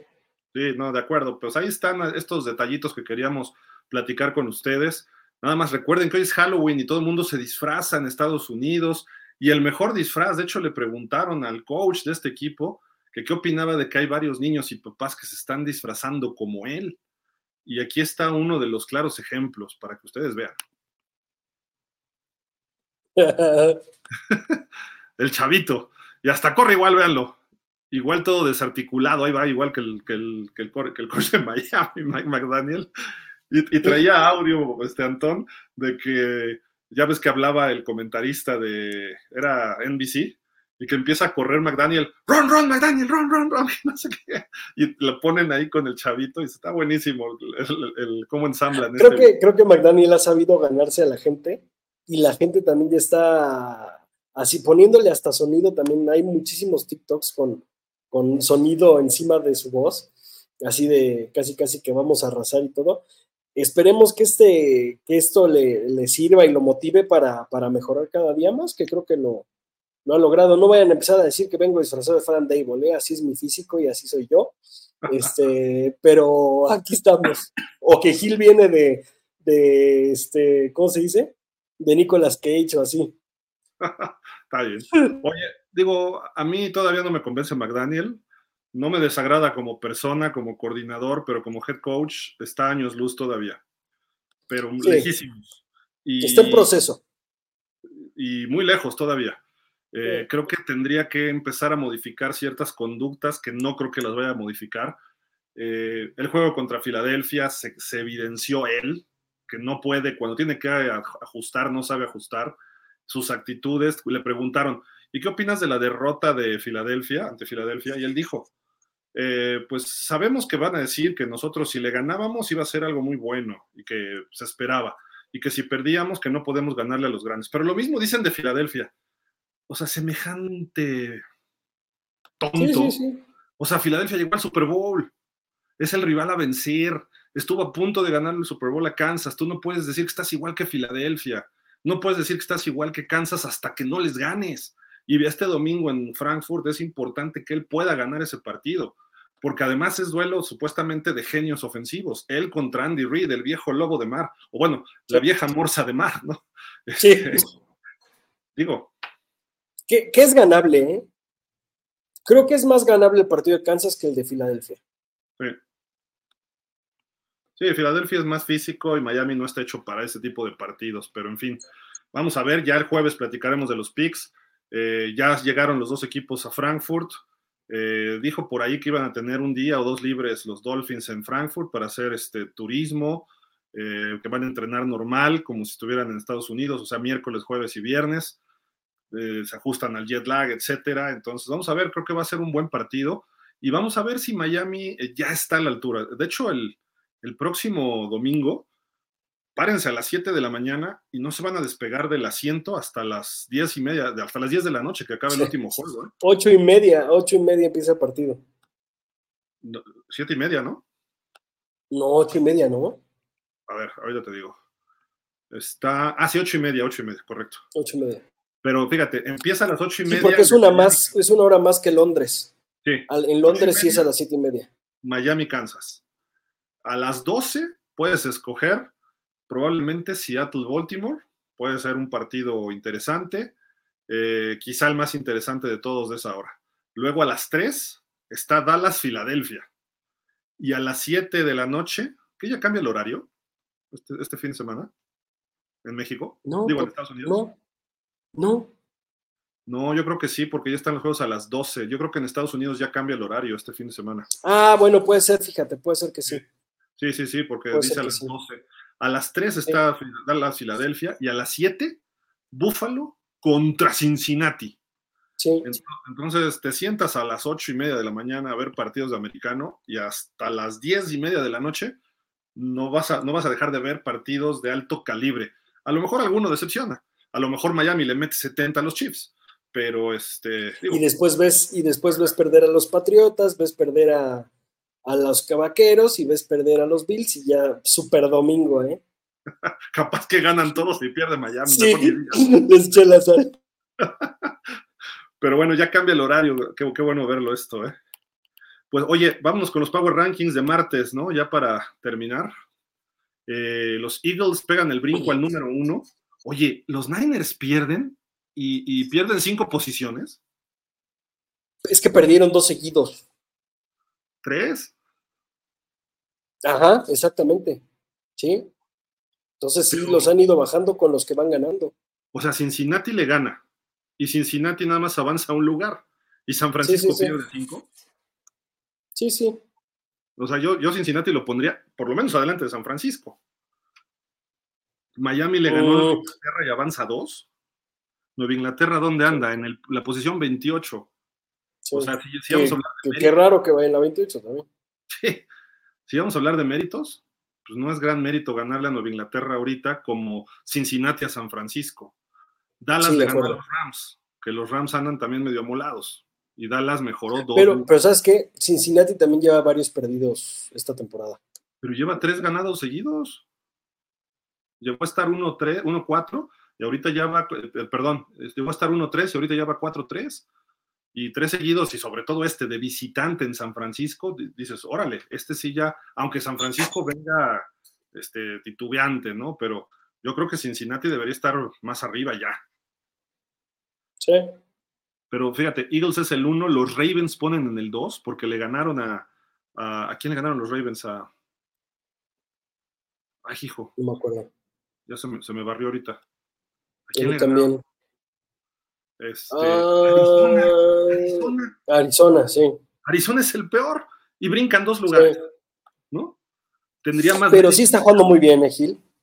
Híjole, híjole, no sé ¿eh? qué tanto. A mí ya me da miedo Ravens. Es un equipo bien, bueno, pero en realidad creo que no esté siendo tan dominante como debería. Tuvo más mérito el triunfo la semana pasada sobre Detroit. Sí, estoy de acuerdo.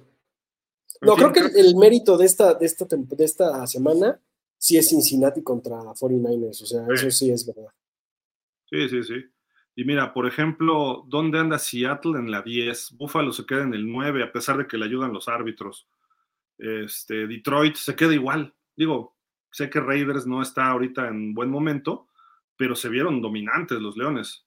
Eh, Dallas sube dos lugares cuando le ganan también un equipo de los últimos 10, 12, pues bueno, los Jaguars sí creo que tengan más mérito al ganarle a Pittsburgh. Eh, los Chiefs, ¿a quién le pegaron? No, perdieron los Chiefs. Del 1 cayeron al 4, ok. Esa te la compro. Miami sube dos lugares, Ravens 2 y los Eagles 1. Sí, los Eagles bien, un buen triunfo sobre Washington, aunque Washington está muy abajo. Pero es un equipo que se le complica, ¿no? Mucho. En fin, como siempre, esto es subjetivo, ¿no? Sí, porque no sabes cómo lo evalúen, si es por, por el equipo a quien le ganas, o por la racha que traigas, o por el... Eh, sí, es cierto. El chiste es ver a tu equipo en los cinco primeros lugares en diferentes Power Rankings y ya te sientes bien. Este es el de NFL.com, que es el que siempre tomamos, porque ya hay 80. Nosotros hacíamos uno, pero hemos decidido nada más irnos por el de NFL. pero bueno, en fin así van las los, divisiones, perdón, en estos momentos. Miami de líder, Búfalo atrasito y los Jets medio juego abajo de Búfalo, ¿eh? Sí. O sea, los Jets, este, si siguen así, yo creo que sí cuentan con Aaron Rodgers para el final de, de su temporada y en una de esas se pueden colar a playoffs. Fíjate. Que no lo creo. Mira, ahorita estarían, creo que, afuerita de playoff, porque tienen la misma marca que Pittsburgh, Cleveland y Cincinnati, y creo que los criterios no le favorecen, pero está ahí metido, con Zach sí, Sí, está en la pelea. Y Buffalo viene abajo, entonces en una de esas, que, que Bills le vuelva, vuelva a perder con Jets y, se complica, ¿eh? Y, y faltan Aparte, Miami, o sea, los Jets si le a Miami eso te iba a decir, que, por, para mala fortuna de Miami, vamos a jugar cuando ya, con ellos cuando ya están enrachados, ¿eh? Y no falta mucho, a finales de noviembre es el primero, creo. Sí, y el otro, y el, los, el último creo que sí es el de Buffalo y el antepenúltimo es el segundo, según yo. No, espérame, es a principios de diciembre. O sea, el, en el Thanksgiving, al día siguiente, el viernes, el Black Friday, es el primer juego. Y creo que. Y, dos, semanas después es el otro. No pasa del 15 de diciembre y está el otro juego. Sí.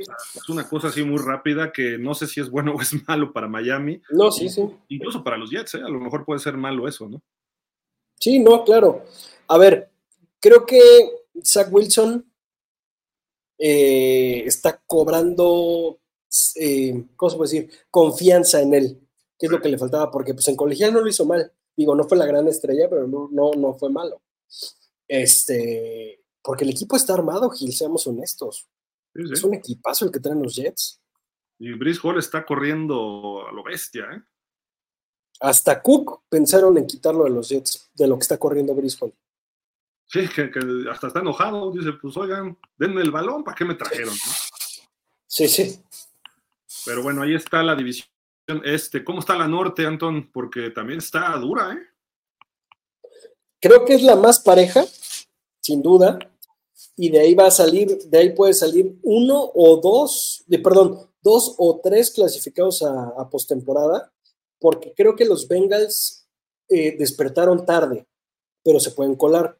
Estos Ravens que, que pues sí, la verdad sí están jugando muy bien, cada vez están jugando mejor, y después está empatado entre Steelers, Browns y Bengals, pero yo sí veo que, que los Bengals son un mejor equipo Habría que ver sus calendarios para ver cómo lo, traen y de ahí ya podemos sacar alguna que otra conjetura, pero sí veo a los Bengals y después a los Steelers. Creo que los Browns una vez más no les va a alcanzar para, para, para playoff. De ahí, la defensiva que más me gusta es la de Cleveland. Ya le ganaron a San Francisco, ¿eh? Sin duda, sí. Y los evidenciaron, además. O sea, fue dominio. Entonces, creo que Cleveland, si regresa, cuando regrese de Sean Watson, si puede entrar en su ritmo, el que le conocimos alguna vez en Texans, este equipo puede ser hasta caballo negro en playoff. Pero... ¿Sabes qué? Yo creo que sí les afectó lo de Chop. Sí, sí, sí, sí. Pero fíjate que todavía han dado mucha pelea. ¿eh? eh pudieron sacar el juego en Seattle esta semana. Entonces, vamos, sí, de acuerdo. Cincinnati es el equipo que le va a dar la vuelta a la mesa, ¿eh? salvo que ocurra alguna lesión o algo. Ya está jugando bien Burrow, está jugando bien Jamar Chase, Mixon también está en la jugada y, eh, en fin, el equipo se ve bien. ¿no? No, no hay problema con este equipo que ha estado en dos finales de conferencia seguidas, incluyendo un Super Bowl hace dos años.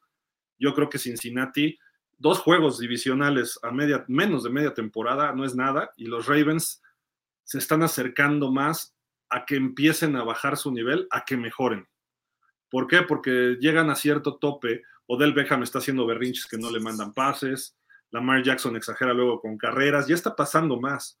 Eh, su defensiva se ha visto mejor, sí, pero precisamente mientras mejor juegues, más te acercas a jugar mal.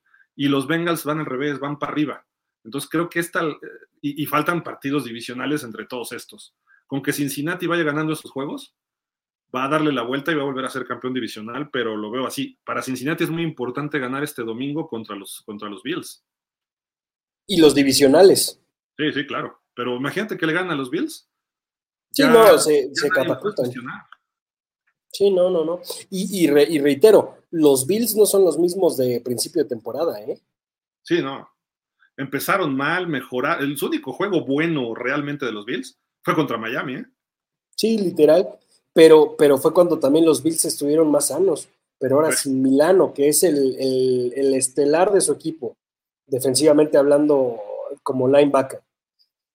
Eh, imagínate que se les lesione uno de los tres tackles, que para mí son el mejor grupo de tackles defensivos de la liga, pero con que se te lesione uno, no tienes un buen suplente, ¿eh? Correcto. Sí.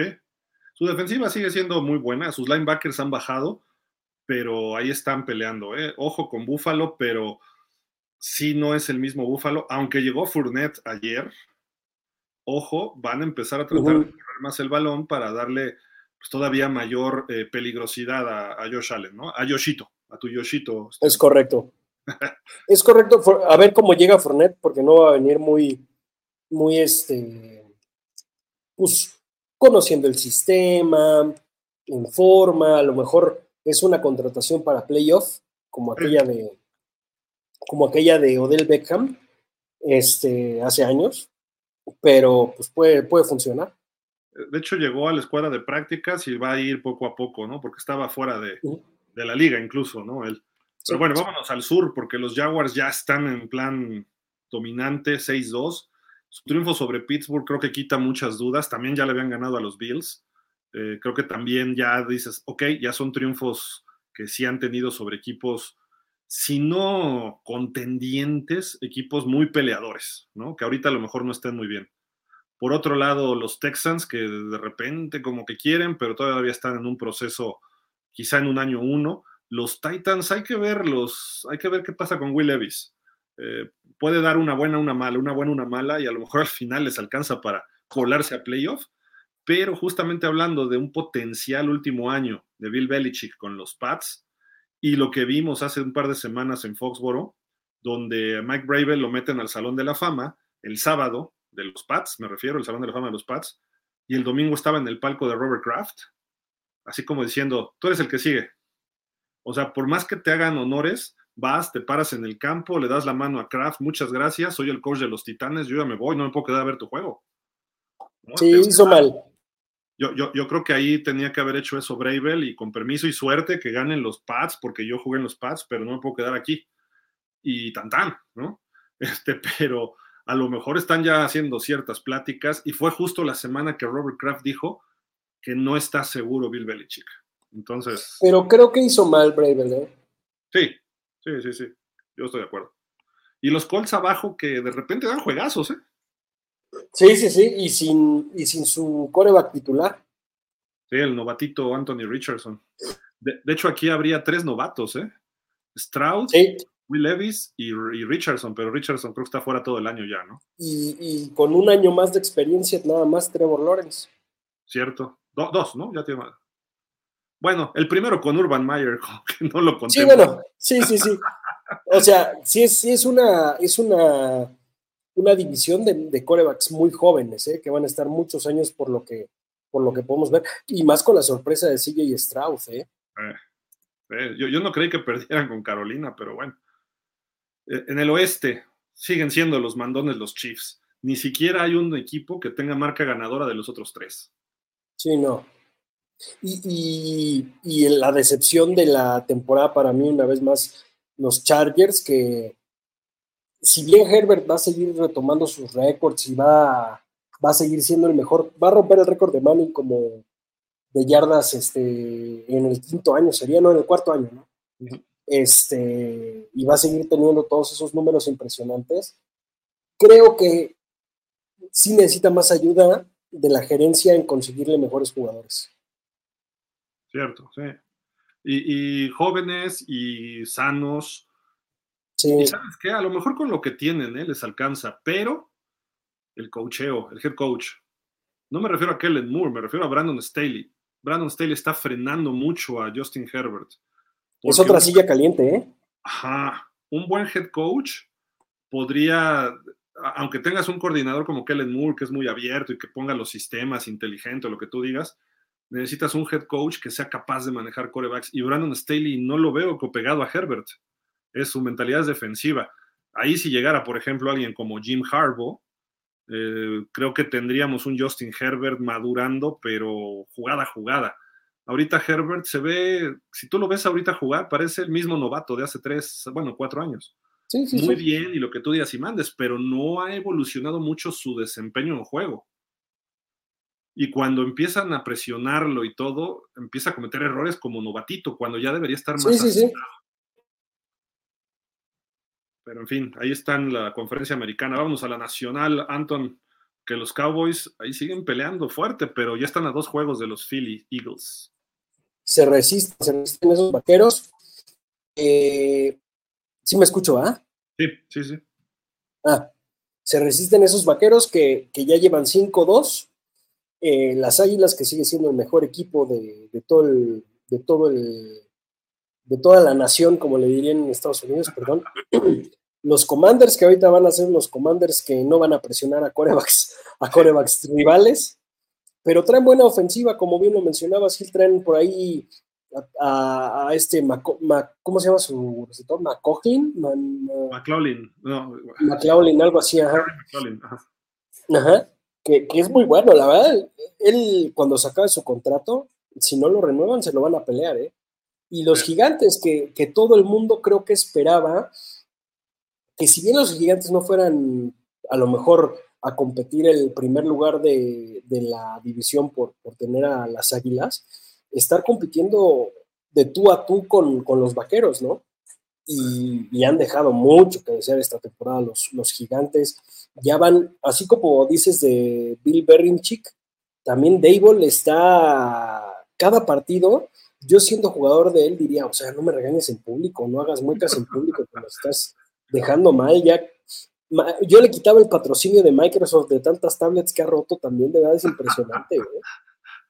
Oye, fíjate que los gigantes deberían ir 4-3, no, 4-4 ahorita, porque les robaron el juego contra Buffalo.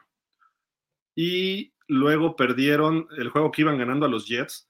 También hay dudas de que la última jugada quedó un segundo, pero cuando llegan los Jets a, a acercarse para azotar el balón, en realidad el balón nunca lo toca el oficial, aunque alguien dice que sí llega y lo toca. Ya ves que tienen que, el oficial tiene que poner el balón para que se centre. Y el, el, el ¿Mande? Correcto, correcto.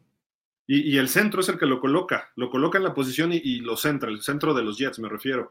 Y azota el balón Zach Wilson y queda un segundo y tiran la patada para empatar. Además, su pateador falló un gol de campo corto que hubiera obligado al touchdown a los Jets. Entonces, no es tan lejos y está jugando muy bien Tyrod Taylor, que salió lesionado y entró un perfecto desconocido primo de Danny DeVito. Que se está jugando bien. Y, y, por lo menos mantuvo el partido, ¿no? O sea, contra Jets, que es una defensiva muy, muy locochona.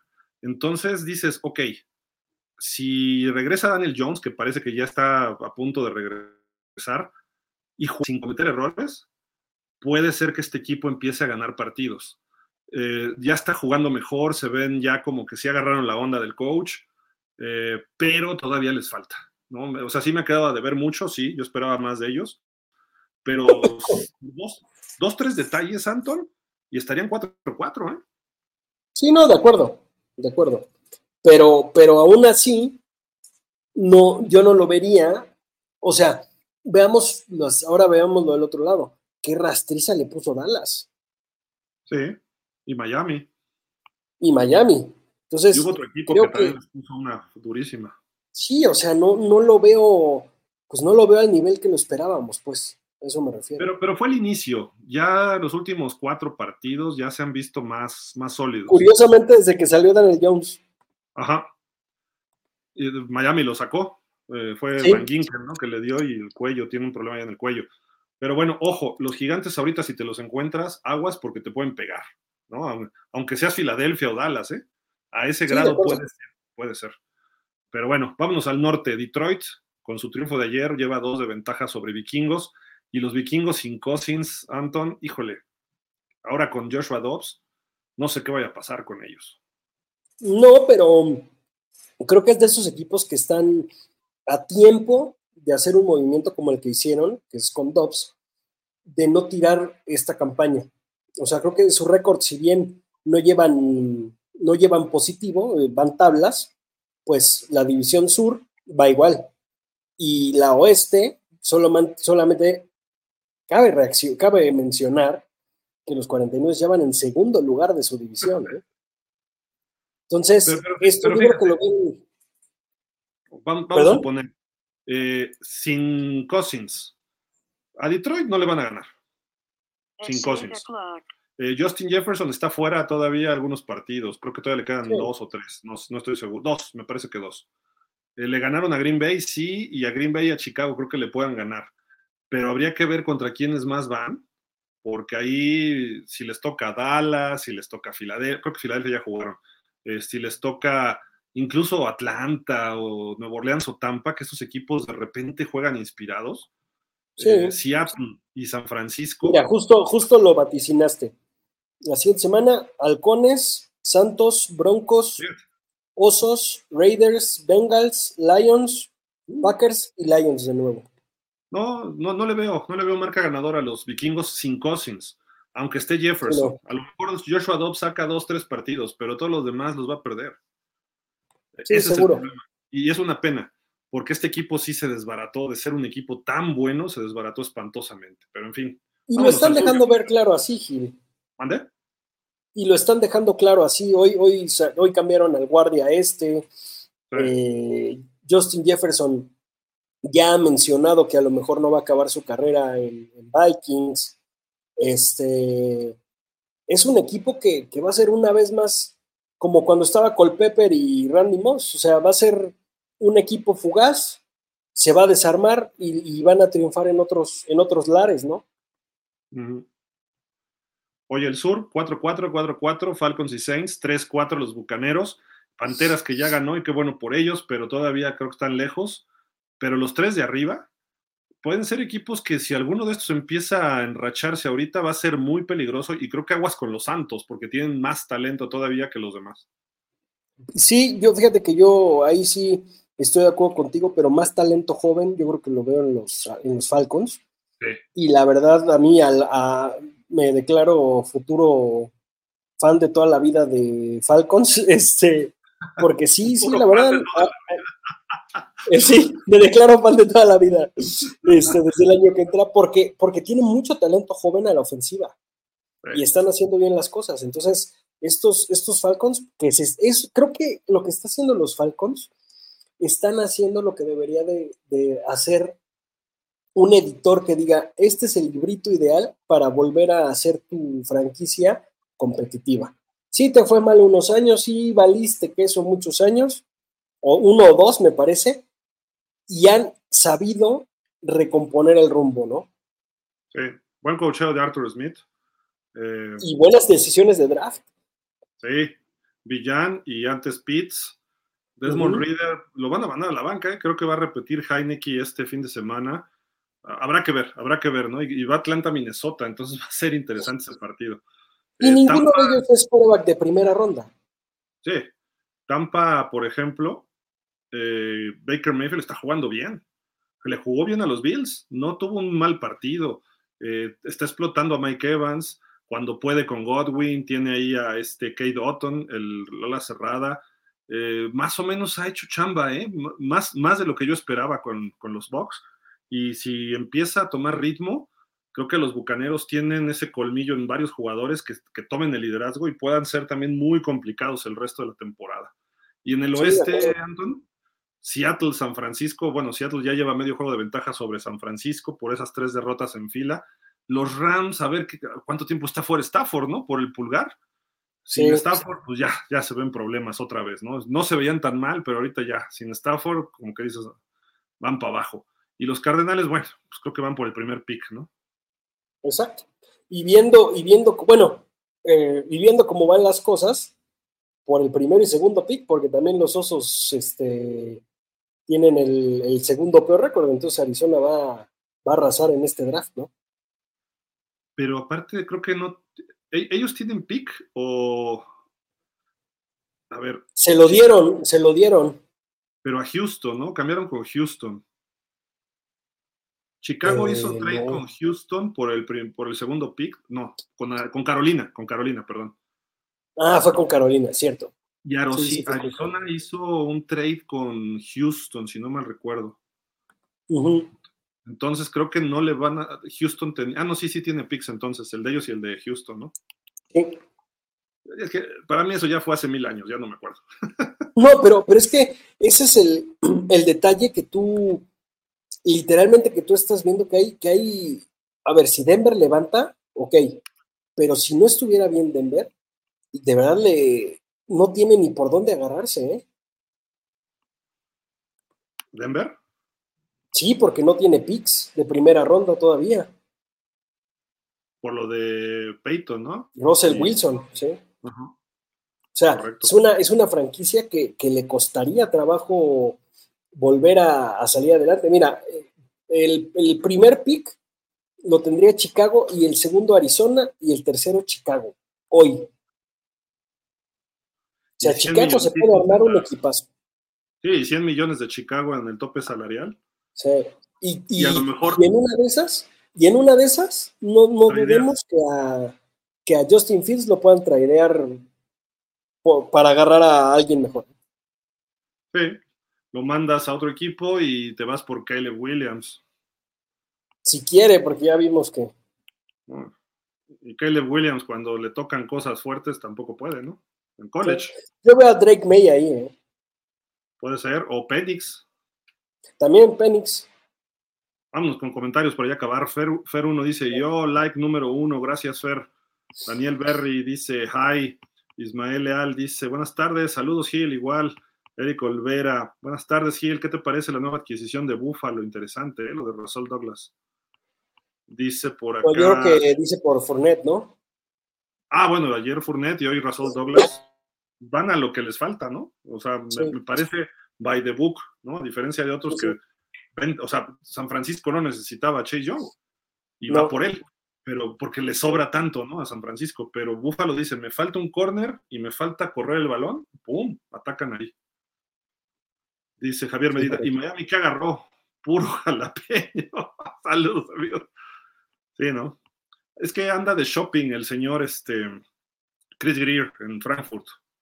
Anda eh, turisteando ahí en la casa de Goethe, anda por ahí este, viendo el centro financiero, en fin. O sea, Pero bueno, sigamos. Ismael, buenas tardes, Anton. Un gusto que estés en el programa. Aportas excelentes comentarios. Muchas gracias, Ismael. Muchos saludos. Dice Fer uno, mi. Eso. Dice Eduardo Villaseñor, no sé qué sentimiento me embarga en este momento. San Francisco sigue sumando a su ya armadísimo equipo y mis Cowboys con más de 27 años de estar vegetando en la liga. No está mal Cowboys. Le falta un corner.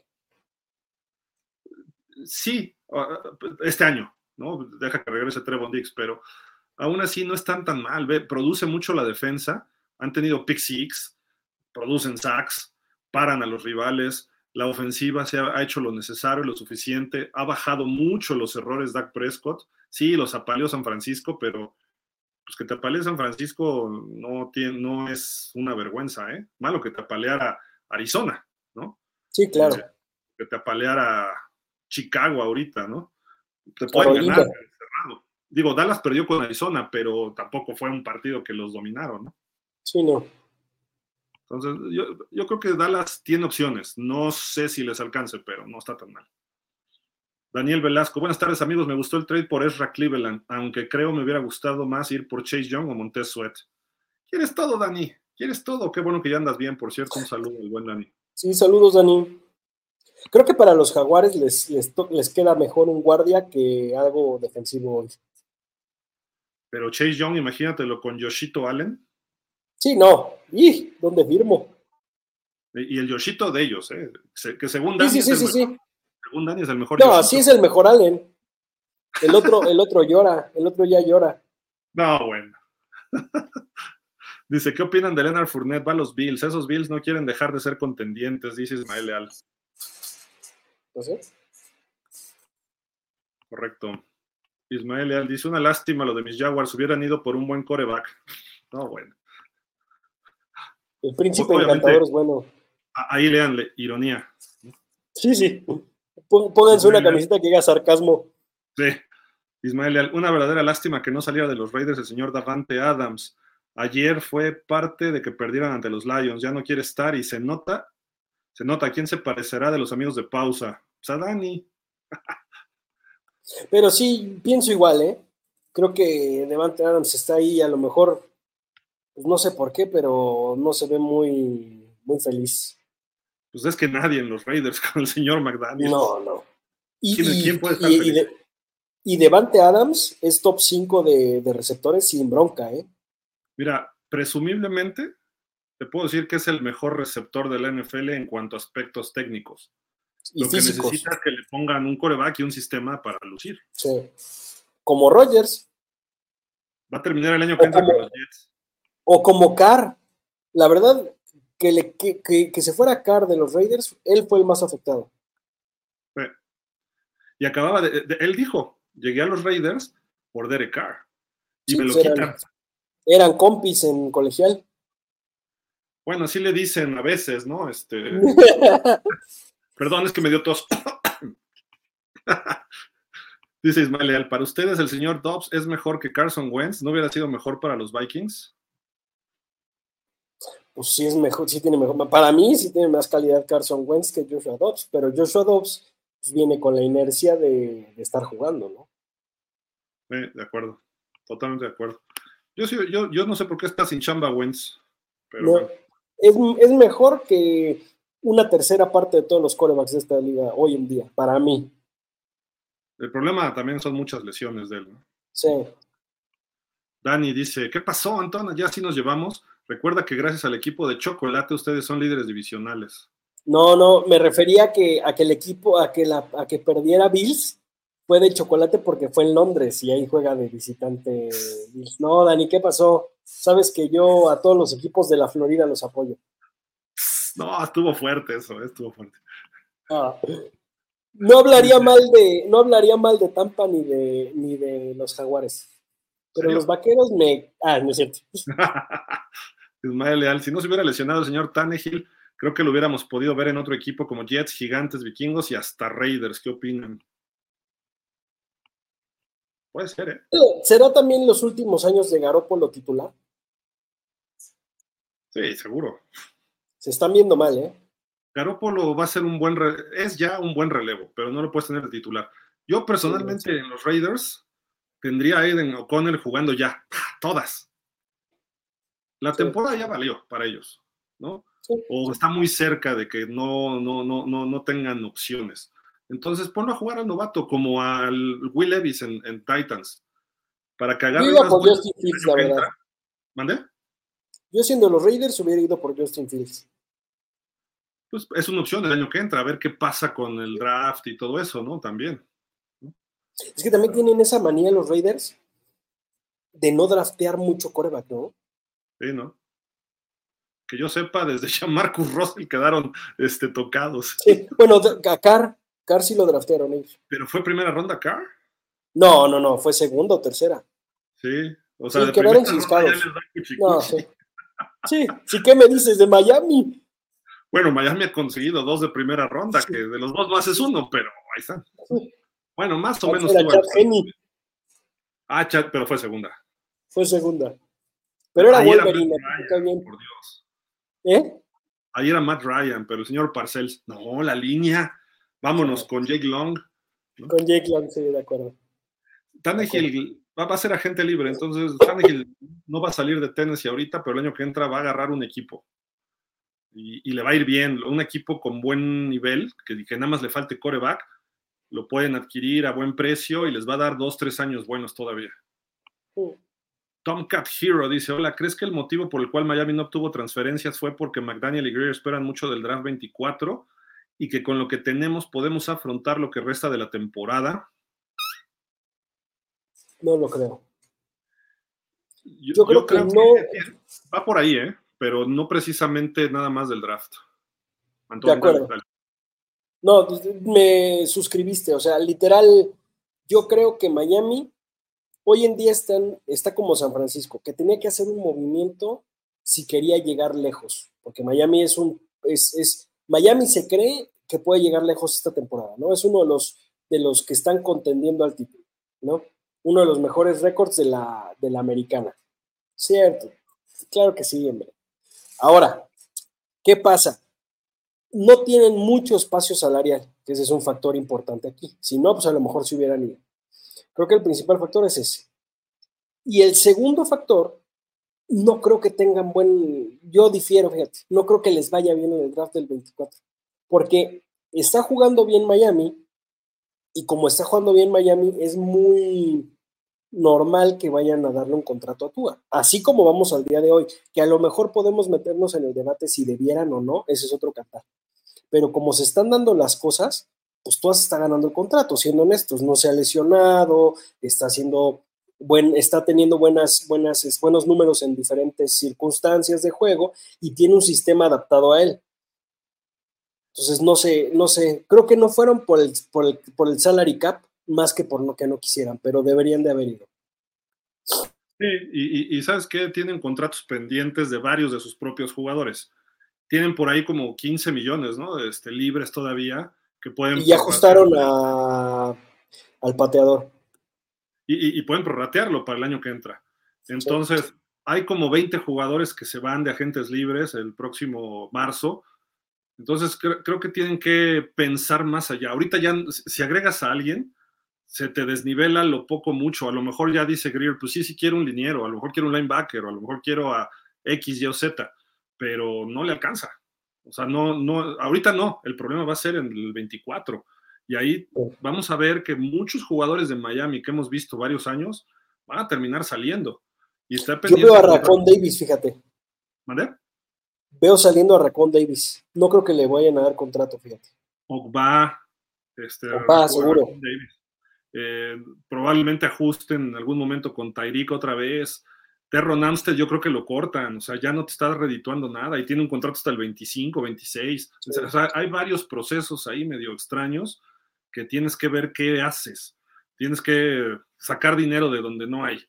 Y aunque pierdas un poquito en dinero muerto, pero Miami, si no llega este año al Super Bowl, va a ser difícil. Y sí, creo que en el draft el año que entra viene mucho talento. Eh, aparte, tienes que firmar a Austin Jackson, ya con un salario que está jugando bien, con una del otro mundo. Este, y a Holland. no, pero, pero espérame, Holland y este. Ah, sí, les queda un año. Eh, Igual y Phillips le queda un año. Todavía, queda un año, Entonces, pero ahorita es Tua Jackson, ya se deshicieron de Green Brandon Jones. Pero bueno, vamos a ver, al rato platicamos eso en Dolphin, el show de los Dolphins. Víctor Martínez, buenas noches. Brandon Jones, ¿eh? ¿eh? Y creo que Brandon Jones. Brandon Jones ya también es de los veteranos. Dice Ismael Leal, para los Raiders estaría bien que llegara como el coach principal el de Michigan, de Alabama o hasta el gemelo del señor Antón y reforzar bien las líneas e ir por Herbert si se pudiera. No, bueno. Jim Harbaugh en Raiders sería positivo. Sí. Creo que Jim Harbaugh en cualquier equipo. La verdad, a veces creo que es un desperdicio de talento en colegial. Jim Harbaugh. Y aparte está haciendo trampas y ya. Sí. Y regrese a donde le merece. Sí, la verdad sí, ¿eh? Este, con Raiders, y fíjate que es un coach que sí, no jugó en Raiders nunca, pero es un coach, aunque fue coreback y coordinador ofensivo, le gusta los equipos rudos. Y los Raiders, ¿qué necesitan? Recuperar esa mística de rudos. ¿Quién mejor que Jim Harbaugh que le pegue un jalón a otro coach en, el saludo?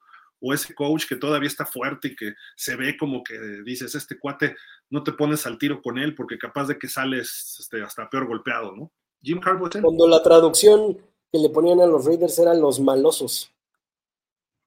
Ahora son los malos y sosos. sí, literal. Sí, no, creo, que él sería bueno. Nick Saban, el profesional, no puede, no tiene mente para profesional. Y el gemelo del señor. Ni, ni, modos. Sí, no, no, él cree que está en college, en la NFL, y así no puedes. Eh, por el otro lado, supongo que se refiere a Brian Dable, pues Dable está contratado y no lo está haciendo mal con Gigantes a pesar de su marca. ¿eh? Alguien bueno para Raiders hubiera sido Sean Payton. Sí, también. Pero un nuevo Super Bowl Dolphins contra Dallas. Órale. Lo puedes ver el 25 de diciembre. Sí, el, pero mira, yo no, tengo duda que llega a Miami, pero Dallas no lo veo. no, ya no. Ismael Leal, si en ustedes estuviera contratar al señor Dion Sanders para tenerlo en su equipo, ¿en qué área lo pondrían? En ninguna. ¿De barrendero o de chofer del autobús? Ni como asesor. ¿Sabes qué? Como si de por sí de jugador. si, de, por sí de jugador ya era pedante, ahora imagínate con todo esto que se está cargando.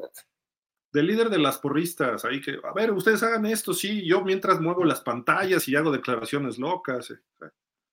Creo que lo único que está haciendo bien es todo este show para que sus hijos de una mala universidad tengan buenos picks de draft. Y les va a ir mal en la NFL. Sí, sí, de acuerdo. Eh, no juegan tan mal, ¿eh? ha mejorado. O sea, sabe de fútbol, pero. De acuerdo, pero es más show que otra cosa. Sí, sí, sí, sí. Le pregunta del otro día, ¿quién es el mejor coach colegial? Le dice, a ver, tráiganme un espejo, no sé, déjenme verme. Sí, sí, sí, sí, sí. No, ya, ya, ya perdió piso. Y está en, los, en los búfalos, o sea, ni siquiera estás en, o sea, te has ganado. no sé. Es como siempre han ninguneado a Tom Brady, de que es una sexta, una sexta o sexta o séptima ronda, pero a ver, jugó tres años en los Wolverines, o sea, no, no es, no es cualquier este que no sepa, ¿no? O sea, estuvo en, una de las mejores universidades de fútbol. Y lo tuvo en la este, Brian Greasy. Sí, de acuerdo, totalmente de acuerdo. Creo que a veces, y Brian Greasy hubiera en, en Miami hubiera repetido lo que su papá. Ay. ya, ya, tranquilo, tranquilo. Este, vas bien con tus medicamentos del COVID y eso. Sí, es que Algo ya. Dice Joel Osara, saludos Gil Anton, aquí dispuesto a actualizarme con sus geniales y expertos comentarios. Hombre, gracias Joel. Ismael Leal dice, hasta esta semana Gil y Anton son Dolphins de corazón. ¿Cuál es su análisis de corte de caja de los Dolphins? Bien, bien. Eh, creo que si le preguntas a un Dolphin de corazón, no te diría en ningún momento que hubiéramos tenido estas cifras y que la ofensiva estuviera teniendo estos números. Que tal vez hubiéramos ido con récord positivo, puede ser, pero que hubiéramos ganado la división a este momento, que estuviéramos en el top 5 a nivel nacional, nadie te lo hubiera firmado. Y más por todos estos rumores de que empezamos, como bien lo dijiste el otro día, Gil, cuando sacan los calendarios, venimos con la inercia del, del torneo anterior, no del que viene. Entonces, eh, ese nombre Perdón, sí, discúlpame. de la temporada 22, ¿no? Sí, sí, sí, de la temporada, de la temporada, de la temporada que, que acabas de jugar, ¿no? ¿no? No con la temporada que viene, ¿no? Correcto.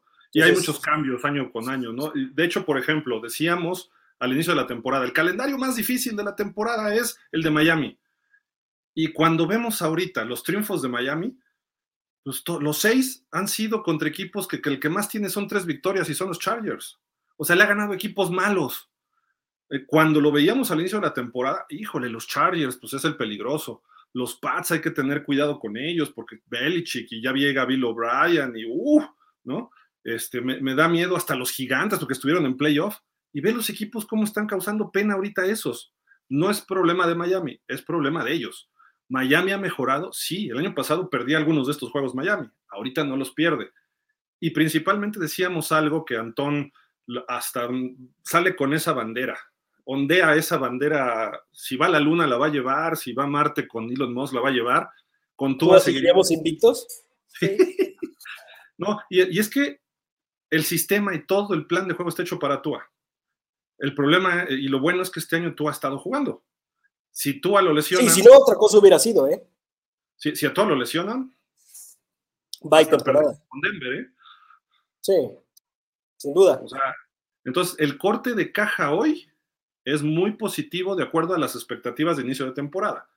Pero la realidad es que no somos el mejor equipo de la liga ni por tantito, eh, ni siquiera de la americana. Si le ganan a Kansas esta semana, ya podríamos empezar a hablar de otras cosas pero pierdes que tenemos una línea que tenemos una línea que no es adecuada a la ofensiva que estamos. O sea, estamos rankeados mejor. Nivel, Exactamente. O sea, estamos rankeados mejor, mejor de lo que merecemos en, en cuestión a línea ofensiva. Por, sí, no, no. por como lo dice Sil, el sistema. Sí, el sistema ayuda mucho y Tua lo sabe hacer. Esa es su, es su cualidad. Eh, si le ganas a Kansas, te la creo. Ya empiezas a entrar un poco en el, en el espectro de que podemos ser el mejor equipo de la americana ya faltará un juego con Baltimore, los de los Jets y otro de Buffalo. Esos partidos en la americana veremos cómo andamos. Gánale a Filadelfia y a San Francisco ahorita, quizás hasta Dallas, es otro boleto, porque Kansas no lo veo tampoco tan alto. Entonces, Miami puede estar en playoff y le puede ir bien en, con marca este año, sí, sí le puede, pero no sé hasta dónde les alcance. Imaginemos que llega al Super Bowl Miami, no vamos a ganarlo, salvo que ocurran milagros. Y no uno. Salvo que saquen a Filadelfia y a los 49. Que, que entre Detroit, ¿no? Sí, o Dallas. Te digo que Dallas tiene más cosas que. A lo que voy es que Miami no puede enfrentar equipos que juegan por poder. Y Dallas sí, tiene eso sí, de presiona mucho en la defensiva. Filadelfia y San Francisco hacen eso, son power football. Detroit no tanto, aunque también lo tiene. Entonces, con Detroit sería más un entre de tú a tú. Pero sí, sí. contra Dallas, San Francisco y Filadelfia, no, tengo mis dudas.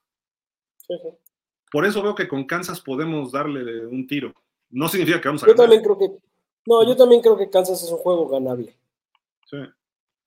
Daniel Velasco dice, los Steelers empezaron con sus provocaciones diciendo que los Jacks tenían una Hope Defense. bueno, pero pues, ¿a poco están incorrectos, Dani? Ya.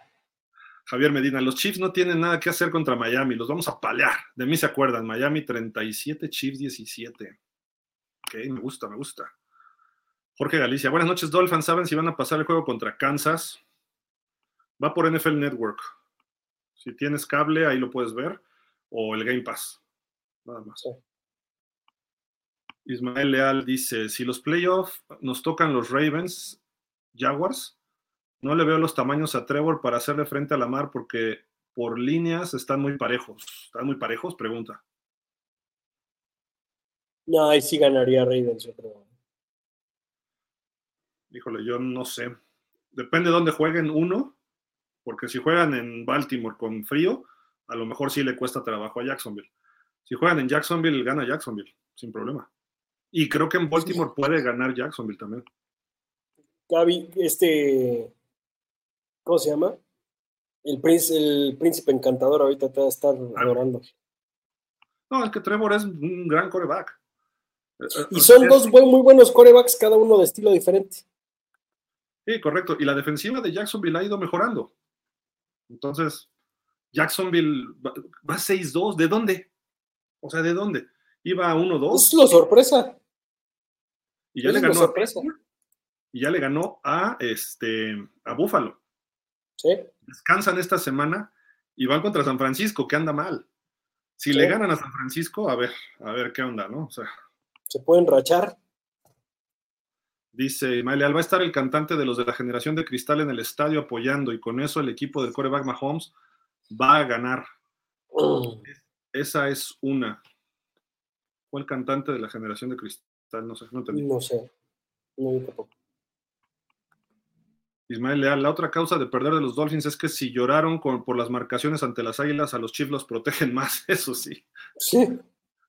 Esperemos que por ser otro país ahí sí se ha penado, entonces a ver. Allá un mal arbitraje es cárcel. La verdad, no, no sé si se han dado cuenta, amigos, pero yo nunca me he quejado, ni me quejaré, ni en fútbol, soccer, ni en fútbol, ni en ningún tipo de deporte del árbitro, porque es un factor. Creo que cualquier equipo tiene que ser lo suficientemente capaz de ganar con o sin ayuda arbitral.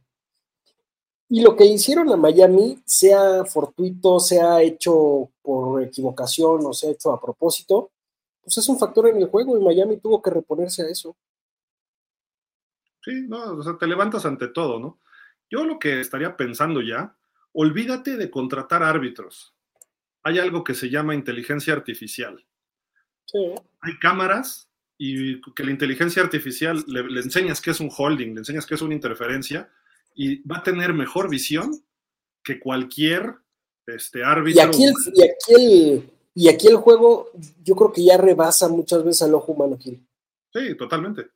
Y en el soccer es más fácil con eso. Les pones una tobillera y una, y una pulserita a los jugadores o un anillo, te las ingenias, y así ya ves dónde está el fuera de lugar y te libras de broncas, ¿eh? Es que, es por donde aplicar, pero también el saborcito del deporte, está el factor. Exactamente, es un factor. Es un factor. Esto es un factor. Y seamos honestos. Yo no soy teoría de teorías conspirativas, pero este año sí he visto muchas derrotas raras, muchas jugadas raras. Este año más que otros, ¿eh? No sé por qué. A ver, a ver. Pero no sé si. Aquí, si acusas, demuestra las pruebas. No, de acuerdo, de acuerdo. Pero, por ejemplo, la patada de, de los Rams ¿Cuál patada de los Rams? Cuando hicieron un field goal, cuando, ya no tenía nada que ver. Y, era. Ah, y, San Francisco. exacto, y subía el momio, quién sabe cuál. O sea, ha habido, ha habido cosas raronas. Equipos muy malos le han, le han pegado equipos muy buenos. Arizona, Dallas, este, y demás. Con San Francisco se, se está viendo también. Entonces creo, no sé, no soy de teorías conspirativas ni nada, pero, pero sí se ha visto cosas raras estas, estas temporadas.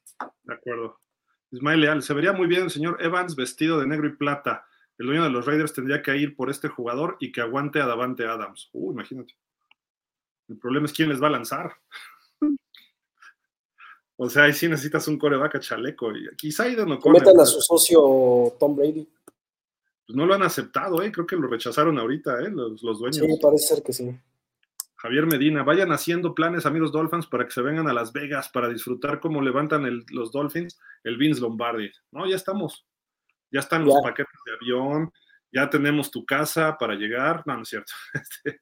Este, eh, no, Guillermo, Guillermo se quedó en Las Vegas, ¿no? Este, ya, ya está todo listo.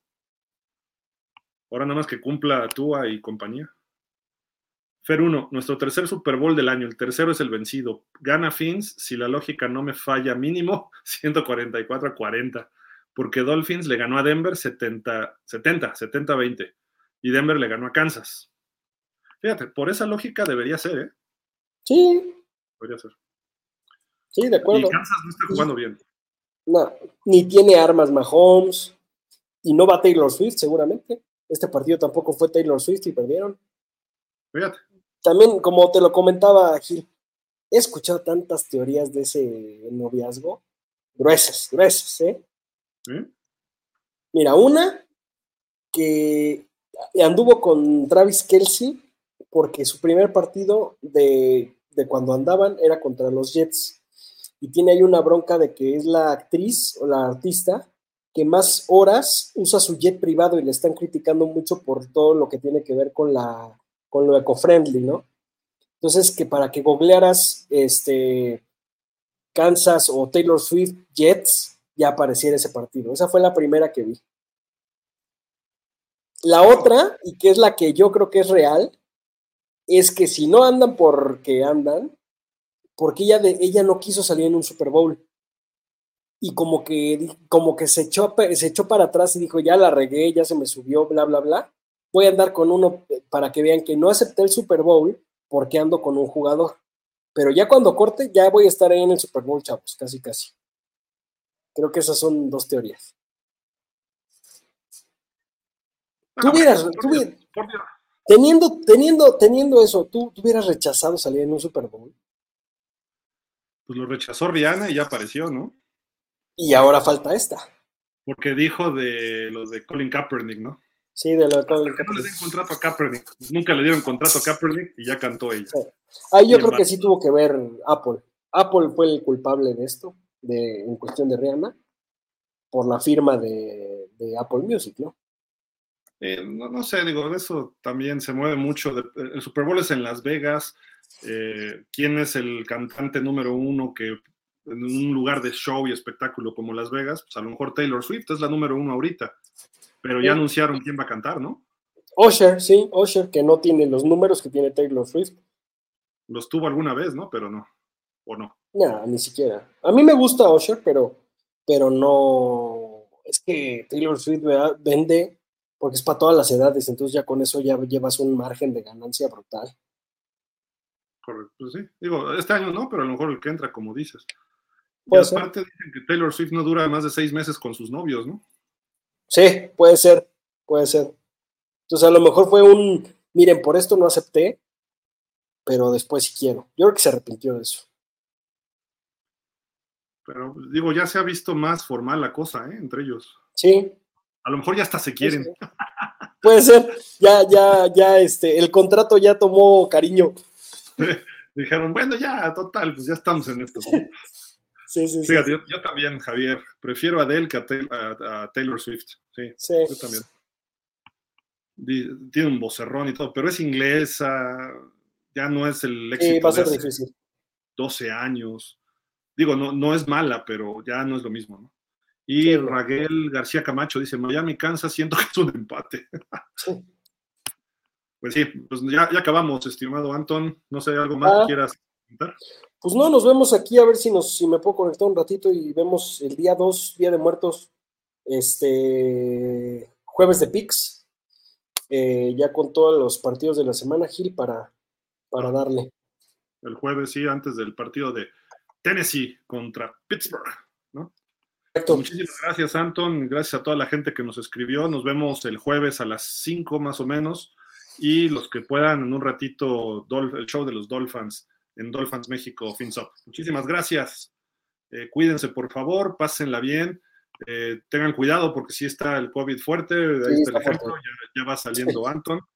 Este, todos andamos medio mal de la garganta, etcétera, ¿no? Entonces, cuídense, por favor. Cuídense. Igual, buenas noches, Ser Blue.